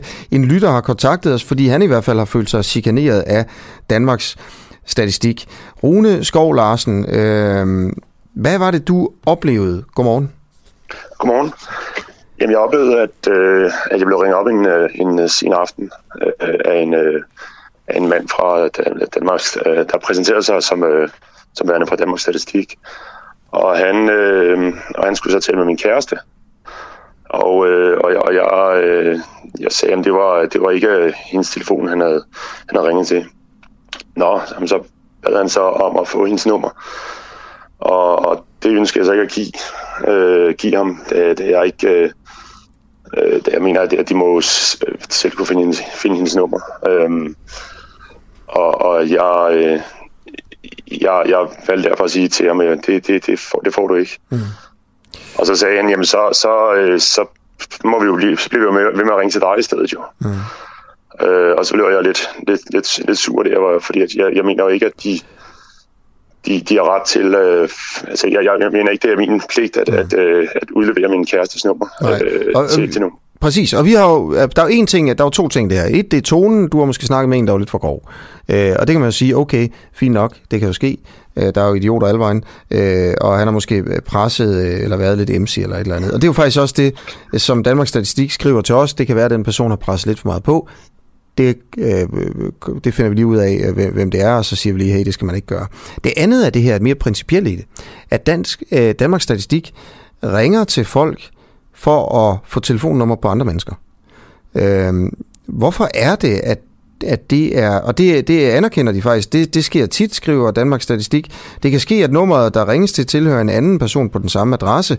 Da nummersøgningen ikke altid rammer den rette person, sker det forsøger vores leverandører at nå frem til den rette øh, person. Og det vil altså sige, at så, så kan de spørge, ligesom de gjorde dig, øh, ved dig her, må vi ikke lige få nummeret på den og den person? Hvorfor er det egentlig forkert? Jamen, jeg synes, det er forkert, fordi der er, der er nogle årsager til måske, at, øh, at, at personen ikke har, har nummeret øh, øh, på krak. Og, øh, og man kan sige, øh, det at jeg leverer øh, nogle oplysninger videre, jeg ved ikke, hvem det er, jeg leverer oplysninger til, er det Danmarks Statistik, eller et eller andet øh, øh, ekstern callcenter. Øh, umiddelbart. Det er et eksternt, øh, så vidt jeg kan forstå, det er et eksternt øh, call center. Øh, øh, Danmarks Statistiks øh, kontorchef Maria Fuglsang skriver til os, at de har samarbejdet med leverandører, der ringer ud på vegne af Danmarks Statistik. Ja, og så synes jeg, det er endnu mere forkert at, øh, at, at udlevere til... Du kan jo bare sige dem. nej. Kan du ikke bare sige nej til, at de kan få din kærestes nummer? Jo, jo, det gør jeg også. Men, men ja, ja. så, og så, så, siger de, så sagde han så, at, at, at, at han så vil ringe tilbage. Øh, altså, så ville de bare ringe til mig igen, og det gjorde de så også dagen efter, der ringede de til mig igen. Der fik jeg så ikke taget noget, så jeg ikke så tage telefonen, men altså, øh, det, det øh, ja. Men hvad er den negative konsekvens ved det? Altså, hvad er det, du forestiller dig, der ligesom øh, kunne være dårligt ved det her? Ved at de... Øh, Udover det er træls for dig, eller et eller andet, men altså... Ved at jeg udleverer hendes øh, nummer? Ja. Jamen det er jo, at, øh, at de kan jo øh, de kan bruge det til, til, til andre sammenhænge også. Så, Hvad, øh, hvilke? Jamen sådan en callcenter, de ringer vel også ud til, øh, til andre går ud fra. Øh, ja, i andre, i andre sammenhænge. Det kan være i uh, salgsøje med os, måske senere hen. Så du mener, hvis de gemmer din kærestes telefonnummer noget til, når de skal sælge eller andet, men, men ved du, om de gør det? Det ved jeg ikke, nej. Det gør jeg ikke. Hmm. Okay, ved du hvad, tusind tak, fordi du ville være med til at fortælle den historie. Velkommen. Øh, lidt om, hvordan øh, Danmarks Statistik øh, opererer, når de, når de ringer ud. Godt, øh, klokken er ved at være øh, 9 minutter i, øh, i 9. Øh, jeg hedder Asger Juhl, og du lytter til øh, den, øh, den uafhængige. Øh, nu kommer der måske et... Øh, altså, måske er det et lidt fjollet indslag, men... Øh, Jamen det er det jo egentlig, men det er også bare så lidt øh, fascinerende. Det handler om øh, en numerolog, der har forudsagt øh, året 2021, og faktisk har fået ret på, øh, på nogle øh, ret interessante områder, øh, når det kommer til, øh, øh, til, til dansk politik. Jeg vil også bare lige nævne det, der er fremme i dagspressen i dag. Vi har jo selvfølgelig snakket en del om, øh, om det med, øh, øh med Cecilie Bæk øh, og hendes forhold til en fotoelev. Og, og den debat, det på en eller anden måde sætter fokus på, altså sex på arbejdspladser, manglende regler for de her ting, hvad skal reglerne egentlig være? Øh, men der er jo også bare nogle andre ting, der viser, hvordan at kvinderne på TV2 på en eller anden måde måske også er involveret i, i de her sager. I hvert fald, øh, når man tænker, når man ser på Anne Stig Christensen, der er den administrerende direktør i TV2, der har altså været nogle interessante øh, sager frem. Jeg ved ikke, om I har hørt om, øh, hvordan øh, at den administrerende direktør er fremme i MeToo-dokumentaren og siger, hun har ikke noget særligt kendskab til, til den her øh, sexisme-kultur på, på TV2, øh, som jo indtil videre har kostet flere jobbet jo. Øh, men så er det så kommet frem i Ekstrabladet, og det er altså Ekstrabladet, der fører an i de her afsløringer, at øh, hun har uddelt kondomer til et øh, seminar, øh, lige en, en fest, hvor hun så delte nogle goodie bags ud til de, de, dem på TV2. Det er nogle år siden det her. Øh, og der, på kondomerne står der alt det, vi deler. Det kommer simpelthen fra den administrerende direktør. Og, øh, og, og bagefter siger, så, siger hun så til, til de forsamlede inden festen, at der ikke er nogen her, der skal være bange for at klappe hende i røven til festen. Og der går hun altså foran, kan man sige, med et eller andet form for ek, øh, eksempel her.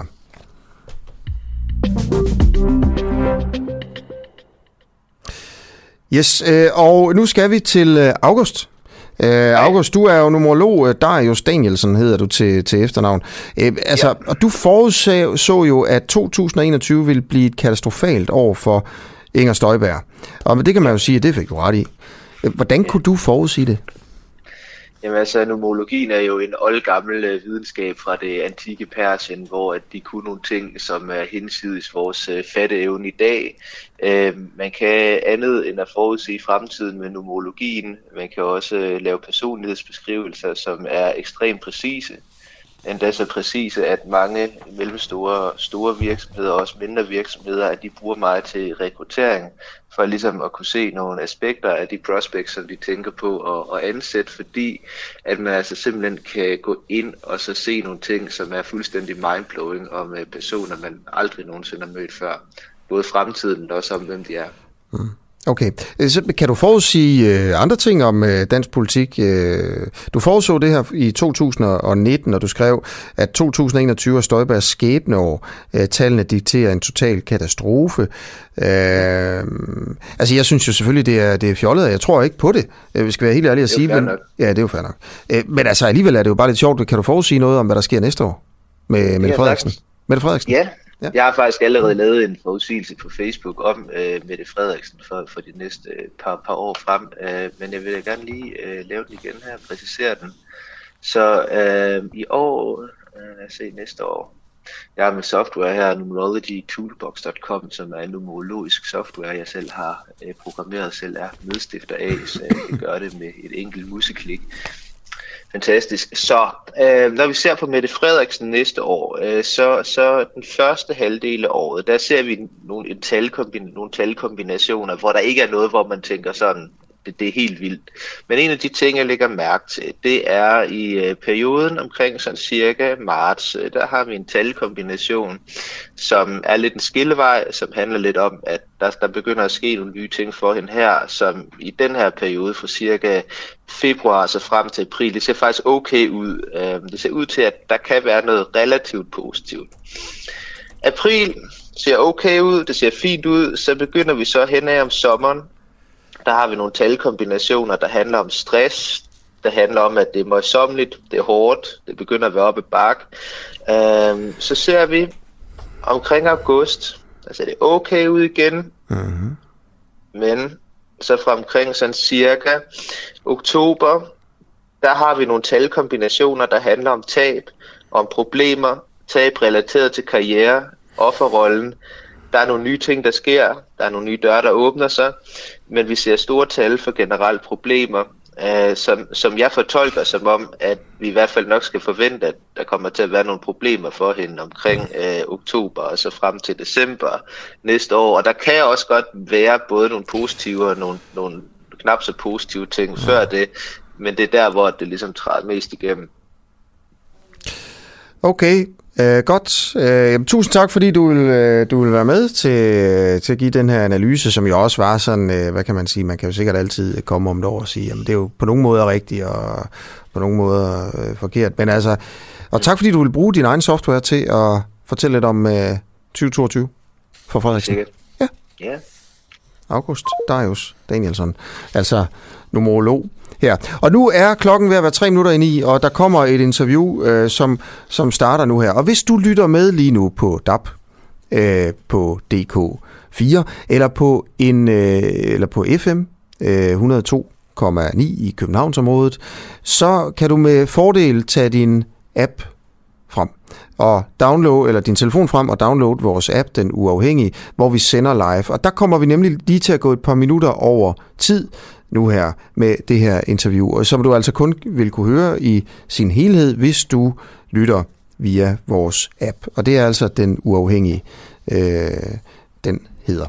Så det, det får du lige øh, to minutter til at, øh, til at finde frem, hvis det er. Hver eftermiddag, mandag til torsdag fra 16 til 18, kan du her på Den Uafhængige ringe direkte ind til vores værter, hvis du mener, at de tager fejl i deres påstande. Det her emne her, det er så vigtigt, og det er så stort en, en slagmark, at, at den kommer vi ikke udenom. Men det, er jo det, der er fantastisk, det er, at vi kan tale demokratisk. Lige nøjagtigt, og det er, det er jo det. Er det. Ja, og så være uenige eller, eller enige om Lige nok. Præcis pointen med det her program, det er jo, at vi skal, vi skal have talt om tingene. Også os, der er uenige. En ny påstand i hver udsendelse. Der er ingen sluser eller lyttercensur. Du kommer direkte igennem, og alt er tilladt, så længe du er uenig. Nu, nu siger noget sådan meget direkte, at altså, nu har jeg prøvet både, både at have folk, der øh, øh, synes, jeg er en kæmpe idiot, øh, og så har jeg også prøvet at få nogen på hovedet. Jeg har været dørmænd i 10 år. Jeg, jeg har fået øh, rigeligt rigelig med øh, knytnæver til ansigtet. Godt, og det er altså øh, vores eftermiddagsprogram, der starter klokken øh, 16, som øh, man kan høre lidt om, som man lige hørte lidt om her. Klokken nærmer sig 9. Husk at lytte via appen til det interview, der kommer nu her. Øh, det handler nemlig om, om EU kan tvinge Danmark til at legalisere cannabis. Det er en ret interessant øh, principiel sag. Malta har som det andet land i Europa valgt at legalisere cannabis. Tysklands nye regering ønsker også en legalisering. Det kommer altså sandsynligvis i de her store lande. Hvad betyder det for Danmark? Kan det betyde, at vi på en eller anden måde bare bliver tvunget til at legalisere noget, som øh, vi måske ikke har lyst til at øh, gøre lovligt. Roman Sendinger, du er jungt i statskundskab med fokus på EU, og spørgsmålet er jo meget klart her, kan Danmark egentlig blive tvunget til at gøre has lovligt, øh, fordi andre lande, for eksempel Tyskland, gør det? Godmorgen. Uh, godmorgen. Uh, nej, det vil jeg umiddelbart ikke sige, at Danmark kan blive tvunget. Uh, EU mangler simpelthen beføjelsen til at handle på dette område. Uh, der er generelt ret begrænset uh, samarbejde på cannabis- eller, eller narkoområdet. Der er uh, samarbejde uh, med fokus på at bekæmpe kriminalitet uh, og sundhed.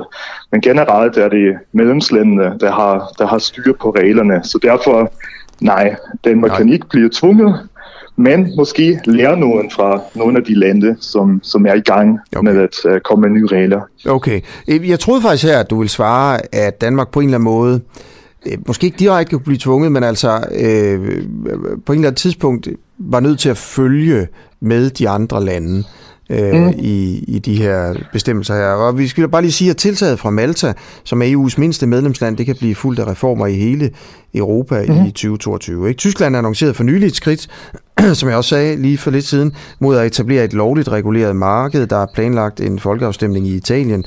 Øh, andre lande uden for EU, Kanada og Mexico øh, for eksempel, og 18 amerikanske stater, har allerede vedtaget en lignende lovgivning. Øh, Luxembourg har også legaliseret cannabis. Man kan bare mærke, det kommer. Øh, alle mm-hmm. de her ting, øh, udover at, at danske politikere selvfølgelig kan blive inspireret øh, af det, øh, se på erfaringerne fra andre lande, kan det så have nogen sådan juridisk øh, eller handelsmæssig betydning for vores forhold til, om has skal være lovligt? Mhm. Ja, altså jeg tænker helt bestemt, at det kan have en betydning, og som du, som du siger, der er, der er vist en, en, en bølge nu, hvor, hvor der er mange lande, som, som ændrer deres regler, um, og det kan have en effekt. Jeg tænker, at det kan ja, være, at uh, Danmark for eksempel, altså øhm, følger nogle af de lande, som har succes med deres nye lovgivning. Hvis vi nu tænker på Tyskland, øh, nu tager det selvfølgelig lidt tid, indtil det bliver lovgivning, men hvis det viser sig, at der er mindre kriminalitet og ekstra øh, indtjeneste i statskassen, jamen så kan det jo være en model, hvor, hvor andre lande, også Danmark, tænker, det er også noget, vi gerne vil have. Men igen, ikke nogen tvang, det er mere sådan en øh, mekanisme, hvor, hvor det kan måske være øh, læring, som, som mm. spiller en rolle, hvor man bliver klogere, og derfor også indfører nogle lignende regler. Ja. Ja, det bliver spændende at se, hvordan det her det smitter af på, øh, på, på Danmark, hvor der også er en... Ja, mit, mit gæt er, at jeg synes, der er en tiltagende debat om øh, legalisering af, af cannabis. Har du nogen holdning til, om det er en god idé, Roman Sendinger? Øhm, øh, det har jeg personligt set ikke en holdning til. Jeg tænker, hvis der er lande, som, som har den succes, mindre kriminalitet og måske øh, indtjenester i statskassen, ja, så tænker jeg, så er det jo bestemt øh, en, en, en overvejelse værd. Tusind tak, fordi du vil være med, altså adjunkt i statskundskab på øh, Aarhus BSS. Hvad er det egentlig, det er BSS? Hvad siger du? Aarhus BSS. Hvad står BSS for? Uh, BSS, uh, det må være, uh, oh, det bliver pinligt nu, det må være uh, Business and Social Science. Tak fordi Så, du ville være med. Ja, selv tak. Hej, hej. hej. Okay, så blev klokken altså tre minutter over, øh, over ni. Tak fordi du lyttede med her på appen eller på podcasten, hvor jeg også ved, der er mange, der, der lytter. Vi er tilbage igen i morgen. Øh, Clara Vind og Nikolaj Jul øh, hjalp mig med at lave øh, udsendelsen her øh, til morgen. Øh, mange flere hjalp øh, med at lave den i går. Så okay, have en fortsat øh, god torsdag. thank you